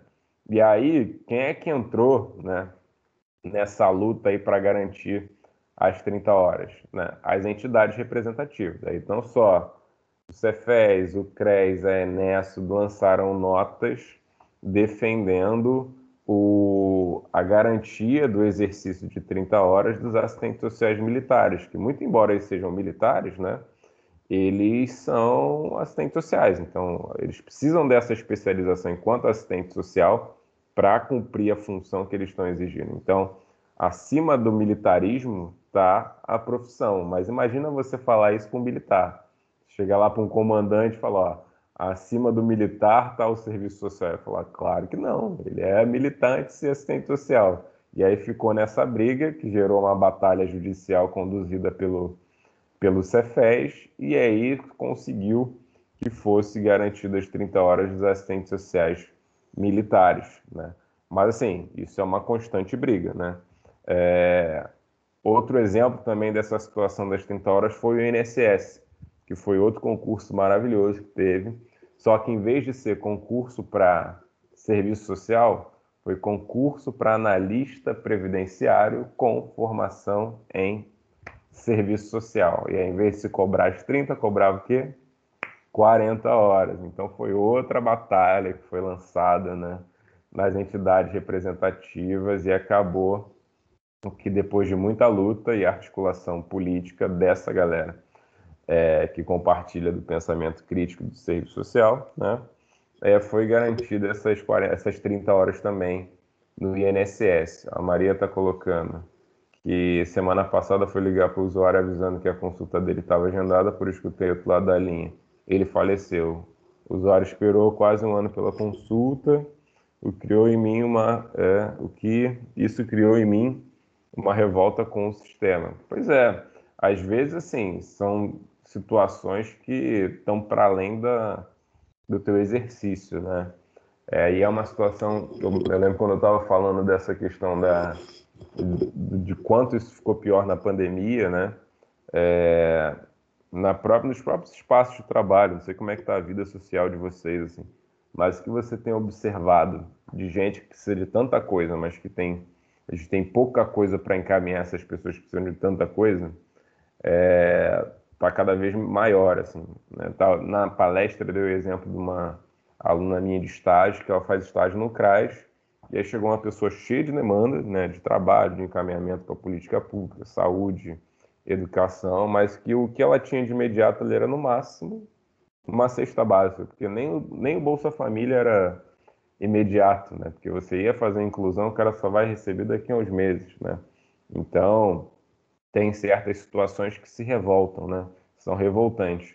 E aí, você acaba me dando, me dando um gancho também para a gente discutir, né, que, o que a gente vai discutir também na aula de hoje, né, a relação desse projeto ético-político do serviço social, né, com o, a realidade social, né, com os desafios que a gente observa nessa realidade social contemporânea. Porque a gente está falando aqui dois níveis de desafios, né?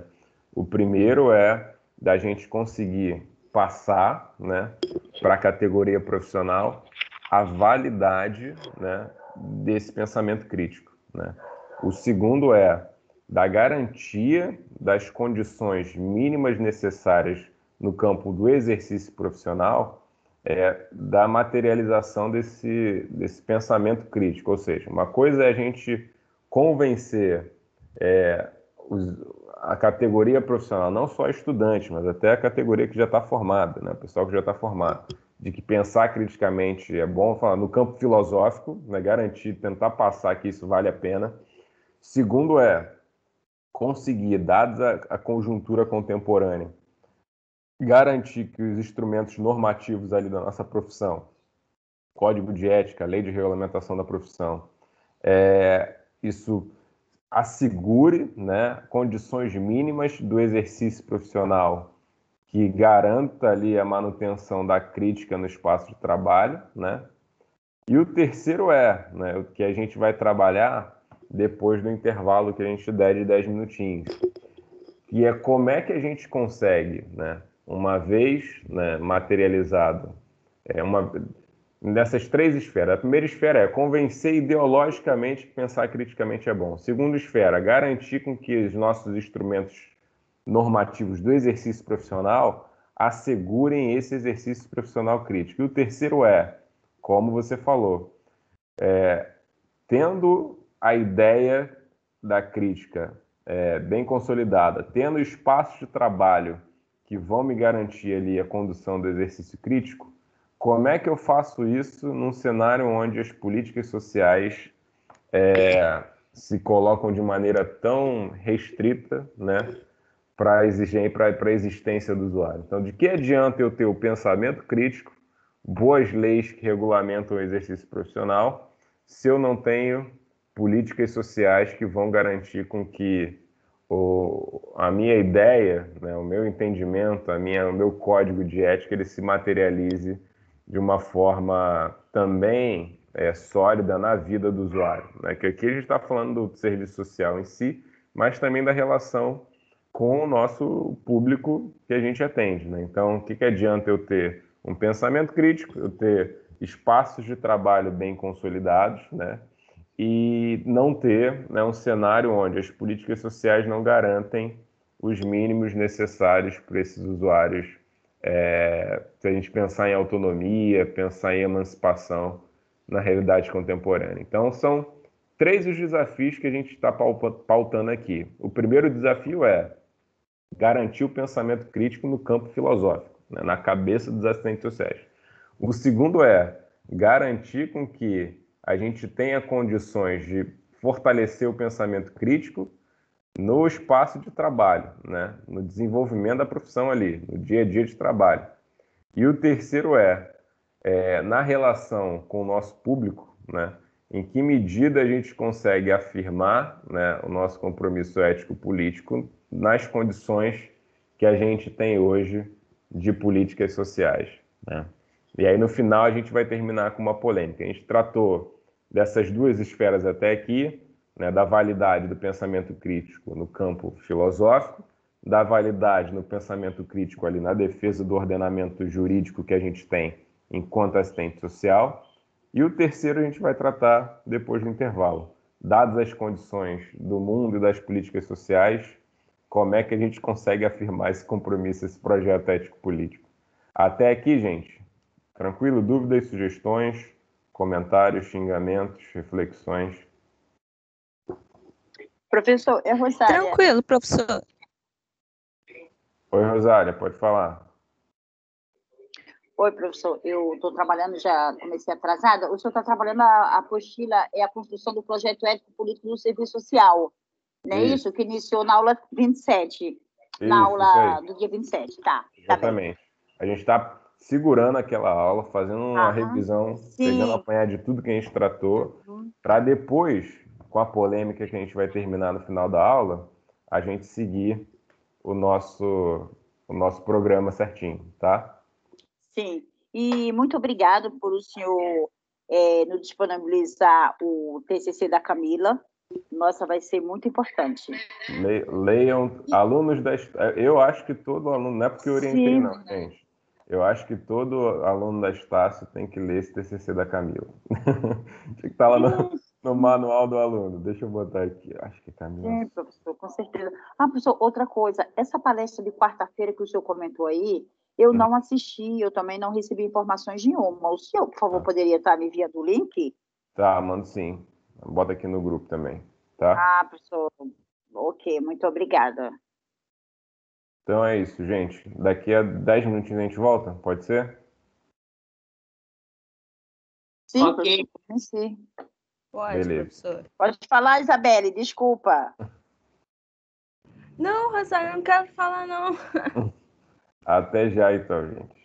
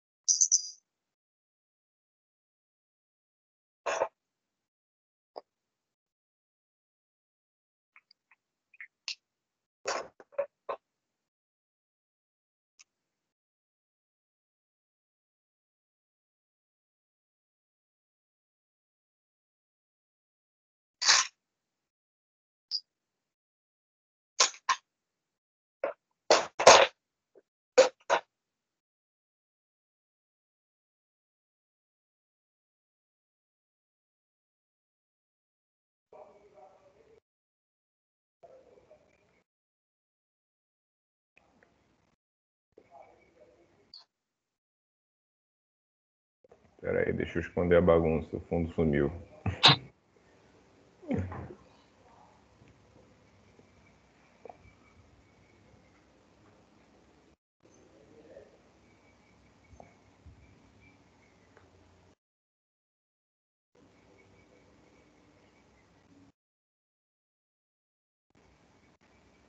Pronto, agora sim. Júlio, eu coloquei no, no chat o TCC da Camila, ver se conseguiu qualquer coisa, eu coloco lá no, no WhatsApp também, lá no grupo. Estava relembrando aqui, estava dando uma folheada no TCC dela. Eu vi que na epígrafe. É bom que, para quem tem ainda uma dúvida de como é que funciona, como é que é a monografia no serviço social, é, o dela tá bem no padrão, bem certinho. Esse foi um TCC nota 10, gente. Só foi aprovada com nota máxima. Se pudesse dar 15, daria, mas o máximo foi 10. É, a estrutura tá bem estruturadinho dentro do que é um TCC mesmo. Aqui na epígrafe que ela colocou, ela trouxe uma frase da Marilda maravilhosa. Ó, a história é a fonte dos nossos problemas e a chave de nossas soluções. Chave de suas soluções, né? Ela trouxe essa frase da Marilda muito boa. Vou até colocar aqui no chat. É que Marilda Yamamoto daqui a pouco tá tipo meio que Clarice Lispector, né? Quando ela deu, trouxe essa proposta, eu falei, ô Camila, coloca a referência, porque hoje em dia todo mundo fala alguma coisa e diz que é a Marilda Yamamoto, entendeu? Então, que nem Clarice Lispector. Todo mundo fala que é Clarice Lispector, mesmo não sendo. Aí ela botou a fonte e falou: essa é a Marida mesmo, Marida de fato. Aí tá bem dentro do, do que se estrutura mesmo de TCC. Então vamos lá, vou voltar aqui para o nosso debate, né?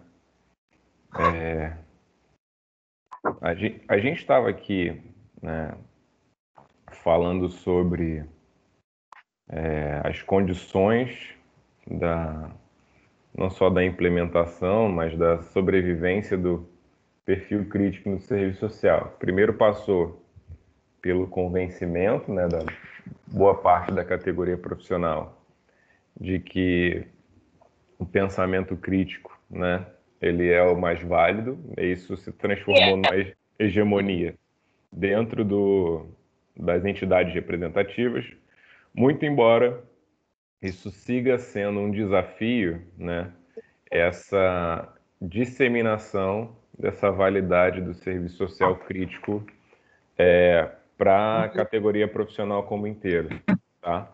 É, então, assim, hoje em dia, o que, que, a gente tem? A gente já tem esse desafio, né? Pensar criticamente, mais que é, a gente tem ainda uma vanguarda que entenda que pensar criticamente é a forma mais válida né, de se pensar, é, a gente ainda não tem essa, essa ideia é, popularizada né, de uma maneira hegemônica na categoria profissional. Se a gente for falar hegemonia do pensamento crítico, a gente fala pensamento crítico no serviço social, é hegemônico nas entidades representativas. Aqui a gente pode pegar o pensamento crítico nas escolas de serviço social do Rio de Janeiro, público e privadas. Eu diria que ainda assim, né, que nas públicas e privadas a gente ainda tem uma, uma condução da formação que incentiva né, e que preza pelo pensamento crítico. Né? É, fora do Rio, acho que São Paulo pode ter essa relação, Minas impossível, porque Minas é um estado enorme, tem um monte de município, tem um monte de faculdade de serviço social de todos os gêneros, números, né? E acaba que essa condução acadêmica, eu acho essa hegemonia acadêmica do pensamento crítico já não é tão é, é tão grande quanto aqui no Sudeste, quando é nesses dois outros estados do Sudeste. Então, eu diria que essa hegemonia do pensamento crítico no, no, nas escolas de serviço social ainda se coloca com desafio, um desafio atravessado atualmente diretamente por essas reformulações no ensino superior, né? É, e aí vocês é, leiam o, o, o, o, TCC de Camila, cujo nome, acho que o nome já, já diz muita coisa, intitulado As Relações entre o Neoliberalismo e o Ensino Superior Privado. Né? Então, ela vai ver os impactos que isso tem causado né, também na formação crítica. É, no campo do, da defesa das diretrizes da ABEPS também, do duelo eterno com o MEC, isso também se coloca como um desafio, né? E até no campo do, do convencimento né, dos, das profissionais que estão no campo, né, que estão ali no, no dia a dia de trabalho, que passaram por esse processo de ensino precário, que não é, se, se, se, adequaram ao, ao, perfil crítico de profissão. E o Cefes e o CRES, eles buscam sempre estar em contato com o máximo de pessoas possíveis, né? É, na categoria profissional. É, não à toa, se você for comparar, por exemplo, tem todo, a cada dois anos, tem o Congresso Brasileiro de Assistentes Sociais, os CBAs, né? Você faz uma comparação aí com o Congresso de Medicina, com o Congresso de, sei lá, Educação Física, com o Congresso de, de Engenharia, com o Congresso de Enfermagem, que seja. O valor das inscrições né, dos CBAs, ele é proporcionalmente muito menor do que a maior parte dos congressos de categoria em geral. Né? Não que isso seja barato, porque dada as condições é, que são colocadas ali o, o, o, exercício profissional, né? então a, relação, a questão objetiva em relação aos salários no Brasil, por mais que seja barato, muitas das vezes o assistente social não consegue sair do Amazonas para vir com CBAs no Rio de Janeiro, né? Tem que pagar ainda, né? A passagem, a hospedagem é até o de menos, porque normalmente em congresso de serviço social funciona sempre aquela questão da hospedagem solidária. Às vezes até mesmo eh, eles utilizam os espaços como alojamento, mas ainda é um congresso barato, né? Justamente nesse sentido de fazer com que a categoria esteja sempre próxima, né? Desse principal evento, né? Da entidade representativa máxima do serviço social, que é o Cefes, né? Por outro lado, existe um movimento também dos CREs, dos conselhos regionais, de estarem sempre tentando ficar próximos do, da categoria profissional no espaço. Por exemplo, aqui no Rio de Janeiro, é, o, o CRES ele se organiza não só aqui na capital, mas também em núcleos, né? Então, o CRES ele tem diversos núcleos, o, no, no Rio de Janeiro. Né? Eu participo do núcleo Baixada, né? como eu sou do eu dou aula né? no, no, no serviço social em São João de Meriti, né? E como eu avalio que lá, é, que na Baixada, é, é mais importante a gente estar tá se aproximando dos profissionais que estão em trabalho ali, eu não me organizo no núcleo é, do Rio, aqui da capital. Eu me organizo no núcleo da Baixada, né? Muito embora aqui no Rio também participe da comissão sócio-jurídica e de, de, de, ordem pública, que a gente está criando aqui no município do Rio, é uma comissão do CRES é, sobre o serviço social instituições militares e ordem, ordem pública, porque por enquanto a gente ainda está vinculada essa comissão sócio-jurídica, mas como já tem bastante assistentes sociais em instituições militares e de forças de, de, de ordem pública, no caso, polícia, exército, marinha aeronáutica, bombeiro e guarda municipal, a gente está formando uma comissão própria, né? E aí, como eu sou assistente social da guarda municipal, eu também estou compondo essa comissão. Então, no CRES, eu estou em dois espaços. Eu estou tanto na comissão que é relacionada a matéria do meu trabalho aqui no Rio, né? A comissão é, sócio-jurídica que vai virar de segurança e ordem pública, e no núcleo da Baixada, né? Que vai ali dialogar com os profissionais que estão ali, São João, Nova Iguaçu, Caxias, Magé, até Petrópolis vai também, né? Então, é, a, o, as entidades, elas nesse sentido de tentar convencer a validade do pensamento crítico, ela está ali, né, tentando é, sempre estar tá mais cada vez mais próximo daquelas pessoas que passaram por um processo de formação que não são, que não incentivam o pensamento crítico e também daquelas pessoas que passaram e entendem que isso é, isso é válido, né? Então, é, o CRES ele está sempre aberto para a participação dos profissionais, né? Então, eu estou nesses dois espaços. Então, traduzindo miúdos, eu estou tentando passar essas ideias críticas na Baixada, né? E nessa comissão é, militar, porque aqui o CRES ele também se organiza justamente com esse sentido, né? ele, se, ele é descentralizado. Então, assim, tem comissões por área. Tem comissão do pessoal da assistência, que trabalha na saúde, na previdência. Então, por exemplo, até na condição de estagiário, ou então na condição de interessado em saber como é, vocês podem participar dessas reuniões do, do CRES. São reuniões abertas a estudantes também, e agora estão sendo realizadas remotamente. Né? Então, é só vocês darem uma olhada lá no, no site do Cefes, que eles lançam ali sempre o, os dias, os horários das comissões, né? Que aí normalmente você se inscreve e eles te mandam o link para participação. Mas o objetivo geral, assim, dessa, dessa, dessa, dessa, dessa proximidade do crédito é justamente esse: garantir com que 79, o Congresso da Virada, permaneça vivo, né? nas mentes e corações dos assistentes sociais que estão na prática ali é, em todo momento. Isso é uma da dimensão. Outra dimensão diz respeito à, à defesa né, das prerrogativas profissionais, nas defesas do, do, da, da, da, lei de regulamentação da profissão, das competências das atribuições privativas do serviço social que também o Cefes organiza essas lutas. Mas essas lutas o Cefes organiza não sozinho, né? Porque ele também conta com as entidades que os, os, os assistentes sociais eles também acabam se organizando. Por exemplo, é, quando eu trabalhava na assistência, tinha o Fórum de Trabalhadores do SUAS, Trabalhadores da Assistência. Então, essas pautas, por exemplo, de desrespeito à carga horária, de, isso tudo passava também pelos fóruns de trabalhadores. Estavam ali sempre tentando é, reafirmar né, o que já estava garantido e também conseguir mais garantias para deixar um panorama favorável para o desenvolvimento do serviço social que a gente acredita, do serviço social crítico, né?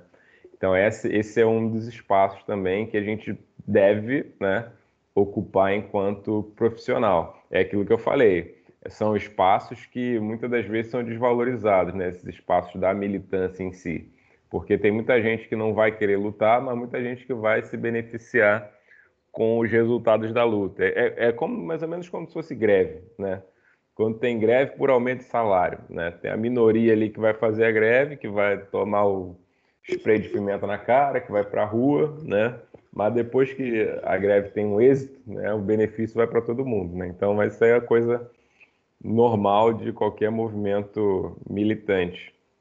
Então, tem essa esfera de estar ali tentando passar o pensamento crítico, tem a esfera de tentar garantir as prerrogativas profissionais, que a gente está sempre ali na luta, mas tudo isso também conversando lá com 79, não é na luta à toa, né? Garantir 30 horas só porque é melhor. Não, é garantir 30 horas porque isso contribui para o exercício profissional crítico. Por exemplo, é, agora, nesse processo de pandemia, teve um monte de hospital querendo que assistente social comunicasse óbito, né? Então, o CRES, as entidades, o serviço social que estava organizado no Fórum do SUS, né, conseguiu né, garantir que a reafirmação das normas técnicas e das normativas que falam que o assistente social não comunica óbito. Então, legalmente, né, isso não é possível, mas foi conseguido também através das lutas dos profissionais. A Raquel colocou aqui que dá frio no estômago e o coração acelerado em abrir o TCC da Camila e pensar como eu vou fazer o meu. Mas é sempre assim, porque é, antes de fazer o TCC, ninguém tem ideia de que consegue, né? Até porque, assim, é aquilo. Normalmente o aluno vai chegar lá no sétimo período, no oitavo período, na verdade, né? É, com receio de que não tem esse costume de escrever, né?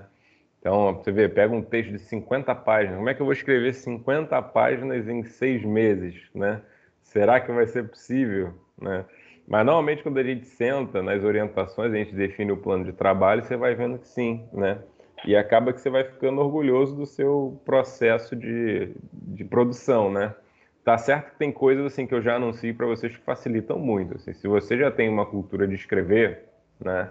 É, nem que seja diário, né? Se você tem a cultura de escrever ou então de ler, isso facilita bastante o processo. Mas é, até mesmo quem chega sem essa cultura é, no TCC acaba que consegue se organizar para construir um material legal. É, tem outro TCC também dessa leva aí, que foi da Tayana também, que foi sobre serviço social na área da saúde, que foi muito bom. Depois eu vejo o pessoal do Via Brasil, já deve estar lá na, na biblioteca. Eu não sei como é que, que acessa, depois eu pergunto para a Luciana como é que faz para acessar. Mas se de repente ela quiser, a gente Professor. pode até fazer um banco de TCC. Pode falar. Uma curiosidade, já que falou de TCC, é, os temas têm que ser diretamente ligados ao serviço social? Sim, mas todos são. Você pode pensar o seguinte, Sim. olha, pega aí, ó, esse TCC da Camila. aliança entre ensino superior e o neo, ensino, entre neoliberalismo e ensino superior privado. Sim. Em nenhum momento tem e serviço social. Né? Ah, eu vou dar uma olhada. Então, tecnicamente, você podia pensar, ah, é um TCC que não fala de serviço social. Será? Né? Que é um tema que atravessa o serviço social, né? Ah, então são temas, é, então seria temas que o serviço social atua, no caso, né? É, temas que, ó, temas que contribuam para a gente ter um olhar crítico de alguma esfera que vai atravessar o serviço social, né? Por exemplo, a Isadora botou violência contra a criança e adolescente. Esse é um tema que a assistente social tem que dominar, né? Assistente social vai trabalhar no conselho tutelar e vai ter que saber criticamente esse tema. É, violência doméstica né? Não precisa ter e serviço social, mas o assistente social que está trabalhando na CEAM, ele tem que ter um conhecimento crítico sobre é, o, a violência doméstica na contemporaneidade. Né? Igual eu falei da ENDE, lá de Madureira, as, os limites do empreendedorismo para a população negra. O assistente social também tem que saber criticamente os limites dessa, dessa imposição, dessa sugestão, para quando também ele chegar no espaço de trabalho não querer vender esse pepino para para os usuários, né? Então ele ter uma posição crítica em relação àquilo ali, entendeu? Não vender como se fosse a última jujuba do pacote, né? É, a Isadora perguntou, pode repetir sobre as três esferas novamente? Posso sim, mas antes, gente, eu vou pedir perdão, porque quando chega essa hora da manhã, o meu vizinho, acho que ele começa a fazer ou a faxina ou o churrasco, que é a trilha sonora aqui começa a ficar um pouco mais alta. Então a gente vai caminhar para o final da aula agora ouvindo Barões da Pisadinha por enquanto. Tá? Espero que não esteja aparecendo para vocês. Mas a Isadora pediu para eu perguntar sobre, é, para repetir essas três esferas. Né? Então, a primeira esfera seria essa, né? no campo é, da formação, né? no campo do, do convencimento sobre o conhecimento crítico, né? de trazer, isso é um desafio ainda né? na contemporaneidade, convencer os assistentes sociais da validade do projeto ético-político. Né? A segunda esfera seria como a gente consegue é, garantir a normativa técnica de trabalho, assim, os, os respaldos técnicos é, e jurídicos ali, para garantir com que esse serviço social crítico ele seja conduzido ali na realidade do trabalho. E aí nisso a gente tem que lutar para quê? Lutar pelas 30 horas, lutar pelas as, as atribuições privativas, lutar para a gente não comunicar óbito, é, garantir que a gente tenha espaços invioláveis, garantir sigilo profissional, né? E isso tudo em favor, né, de produzir, de garantir o conhecimento crítico. Mas a terceira, né, esfera, é, ela está para além, né, do, do, da, da própria da própria categoria profissional em si, né, que tem a ver com conjuntura, né? Que a gente tem que convencer, tem que estar convencido de que pensar criticamente vale a pena. A gente tem que ter normas de trabalho que contribuam para a gente pensar criticamente, mas a gente também tem que ter instrumentos de trabalho que vão, vão garantir com que é, o usuário ele tenha, de fato, as condições objetivas de sobrevivência que vão que garantiriam a materialização desse código de ética profissional, dessa materialização do projeto ético político. Ou seja, além de um ensino válido sobre serviço social, além de leis que garantam o serviço social crítico, a gente tem que ter o quê? Políticas sociais que garantam o, o atendimento à vida social, aos dilemas sociais, aos problemas sociais que de fato é, consigam garantir, é, garantam que consigam garantir, não, consigam promover né, uma situação de vida né, digna para o usuário. E aí, né, é, essas são três condições para o pensamento crítico, é, para a materialização do projeto político. Né? E aí a gente vê o seguinte: se essas são as três esferas, são as três condições, a gente vê a situação está ruim, porque a minoria dos assistentes sociais pensa criticamente. Dois, a todo momento as nossas garantias legais vêm sendo tensionadas né, em relação a contratação, cargo horário de trabalho, competência e atribuição. E no final das contas também, né, as políticas sociais estão cada vez mais precárias.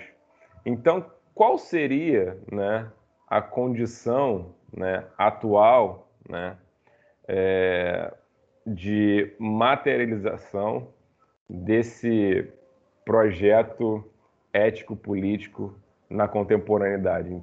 Partindo dessa ideia, se vocês concordam dessa avaliação que eu faço ou não, quais seriam né, as possibilidades de materialização do nosso projeto ético-político na contemporaneidade?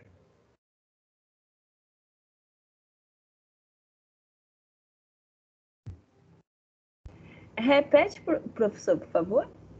Voltando, olha, no campo da formação, no campo da do convencimento sobre o pensamento crítico no serviço social. A gente ainda tem é, esse pensamento crítico hegemonicamente né, dominado nas entidades da categoria profissional. Mas no povão, né, na galera, na categoria por inteiro, a gente não pode falar que esse pensamento crítico é hegemônico. E essa é a realidade atual. Né?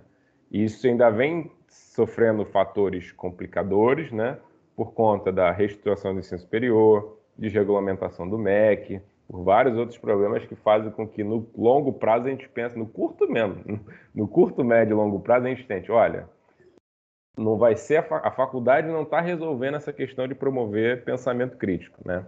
Por outro lado, ali no campo, já no espaço de trabalho, a gente tem é, a todo momento uma tensão sobre as conquistas que a categoria profissional teve nos últimos anos, né? Lei de regulamentação da profissão, é, jornada de trabalho de 30 horas, você vai ver gestores que vão querer que você trabalhe mais que 30, você vai ver instituições como o MP, o Judiciário, é, querendo que o sigilo do assistente social seja violado, né? querendo ler ali as questões do que o assistente social coloca. Então a gente vai ver que até no campo dessas, desses ordenamentos jurídicos da prática profissional, hoje em dia a gente também atravessa diversos problemas. E por outro lado, é, por outro lado, não, no mesmo movimento, né, as políticas sociais vêm sendo atravessadas por diversos desgastes que vão, vão afetar é, a sua efetividade em relação à atenção ao usuário e até mesmo, às vezes, o assistente social, né, que vai ter que trabalhar num espaço que muitas das vezes não vai ter da melhor das iluminações, vai querer fazer VD, não vai ter carro, vai chegar o usuário precisa de saúde, educação, moradia e só ter o Bolsa Família. Então, essa é a conjuntura atual que o projeto ético-político ele vem é, enfrentando. Então, olhando a conjuntura atual, né, o que, que vocês acham que a gente tem de possibilidade para materializar esse projeto ético-político? Como é que vocês acham que estão essa, que está esse processo de materialização do projeto ético-político do serviço social? Será que ele é possível ser materializado nessas condições? Nas condições atuais? professor? Uhum. Todo no contexto de, a, com a política? De tudo. política toda. Olha, é, agora a gente está é, vivendo um momento bem complicado, né? Com a uhum. pandemia e tudo. Mas como a nossa, é, a nossa profissão é uma profissão de luta, é possível sim, professor. Eu, eu acredito. É possível de que forma? possível. Ai, eu tenho que pensar um pouquinho. Deixa os outros colegas falarem, que aí eu vou pensando. É possível sempre é, não falar, não, não é possível, acabou, né? Não, é Mas possível. As, quais sim, são as é. condições dessa possibilidade, né? O que, que precisa ter, né? Para a gente tentar o, garantir aí o. Ah, eu vou Olha, pensar mais um pouco. É, professor, é, né, é bem como a colega falou, é, né, é uma conjuntura bem difícil de você falar, mas eu Uhum. acho que o primeiro passo aí seria as políticas públicas em ação. Né? Eu acho que sem a força da política fica difícil mudar, é, é, né, mudar esse cenário, porque Uhum. é como o senhor falou, o assento social ele está ali de frente, né, para para né, para mudar, para ajudar, para incentivar, para é, como é que é, para encaminhar usuários, né, para que ele consiga é, para que ele consiga é, aquilo que ele está almejando, aquilo que ele está precisando na saúde, e a gente fica de mão atadas porque você para, pensa e não vê para onde enviar esse usuário. Eu, eu comecei a estagiar e o usuário chega dizendo que está um ano esperando uma consulta, porque eu fui é, no posto, falaram que não está tendo, aí me mandaram para cá, quer dizer, chega pacientes lá de Nova Iguaçu, dizendo que Nova Iguaçu não está conseguindo um neurologista para a filha dela.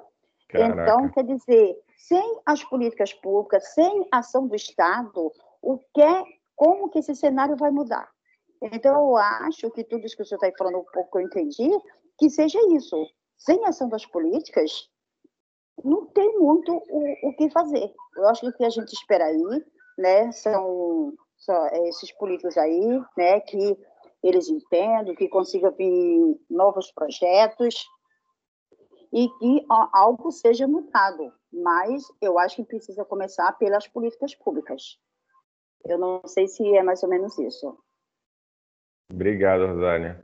Abraão, e pode também, falar. e a força, né, eu acho também que, é, que precisa continuar né, a luta de classe. Isso aí também é muito importante. Um né? A luta de classe, o serviço social, né, ele precisa estar na ponta dessas forças aí, para que sejam pressionadas cada vez mais as políticas, porque sem isso, realmente, é, é bem complicado. Com certeza. Abraão, pode falar. Bom dia, professor. Bom dia, tudo bem? Tudo, uma satisfação imensa. Igualmente. Como é que é a frase do, da, da Yamamoto lá que a Camila pôs? Dá, tá aqui, ó. Eu botei aqui no, no grupo. Ó. A história é a fonte dos nossos problemas e a chave de suas soluções. É isso aí. É, acho que o, cenário atual ele tá, é- ele é um, um- um- uma barreira enorme, mas como a gente já viu que é, nada é permanente, né? Então eu eu, eu pus aqui é, o enfrentamento, né? Uhum. A- o tensionar também, que são fatores de, de- de- de- do, do posicionamento, acho que, natura, que natural do, do, do, profissional de serviço social no- nos espaços socioocupacionais. É, Eu acho Uhum. que a gente tem que estar presente e para realmente confrontar, não, senão esse novo normal ele abraça essas essas essas é, essas, essas coisas que estão precárias como e botam elas como se fossem é, o, o normal do cotidiano, né? Uhum. A pessoa chega, é, como o senhor disse, é, em questões de moradia, educação, é, e a gente dá um Bolsa Família para ele e esse está muito bom. Uhum. Na verdade, é, trazendo bem para a particularidade do nosso curso, a gente tem que ter, é, tem que estar, tem que estar a par, né? Tem que estar presente para tensionar, para causar enfrentamento, né? Para constranger Uhum. é, no nosso nosso cotidiano mesmo, porque é, é isso que, que vai fazer. É que quando, é, quando a gente tiver condições para que isso possa ser é, mais ressaltado, mais visível, né? não tão abafado quanto está nesse, nesse, nesse governo agora, tratando de políticas públicas, né?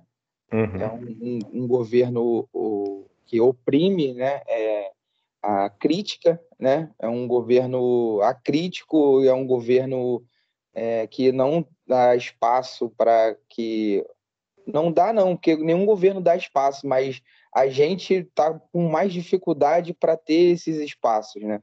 Uhum. Para que a gente é, exponha o valor da, do pensamento crítico, né? Com certeza. É, e reforce cada vez mais a importância da nossa atuação, né? Que tem um valor para a sociedade, né? É, não tem como contar o, o, o, o valor da nossa profissão na, no seio da sociedade, é importantíssimo. Então, uhum. eu acho que nas oportunidades atuais, é, é, nas poucas né, que a gente vai ter, e a gente tem que tensionar, tem que constranger, tem que enfrentar, para que, né, pelo menos não percamos mais, né? Do uhum. que já, do, do que, que já... já... perdemos, né? É. E Agora... uma observação pequena aqui, quando a gente está falando de pensamento crítico, eu entrei junto com a Rosália, né? E eu vejo a Rosália falando, eu vejo esse, essa evolução da Rosália, né? Uhum. E eu uhum. fico muito satisfeito é, dela né, ter esse, teve, ter esse desenvolvimento né, enorme, né, que a gente, eu, eu entrei com ela, eu vi a fala dela, e hoje em dia eu vendo a fala dela, eu fico muito satisfeito, muito orgulhoso também, né? Só isso, professor. Com certeza, todo mundo aqui acho que compartilha desse orgulho também, né? É, quando a gente vê, assim, vê colegas né, se formando, né? Se desenvolvendo na medida do, do que vai passando o curso, né? Isso é muito bom. Tem gente que você já sabe desde de cara, assim, que você vai se orgulhar de ver como parceiro de profissão depois, né? É, aqui, ó, a Raquel colocou que a gente vai conseguir isso a passo formiguinha, a Lucimar no longo prazo, é, falou que tendo mais união da categoria em primeiro lugar, para lutar pelas mudanças, mesmo que a longo prazo, sem, sem desistir, né? É, a Elcimar segue também, como a Raquel falou, a passo de formiguinha, mas como a história da tartaruga e a lebre, nunca desistir, né? É, é, porque as dificuldades terão mesmo.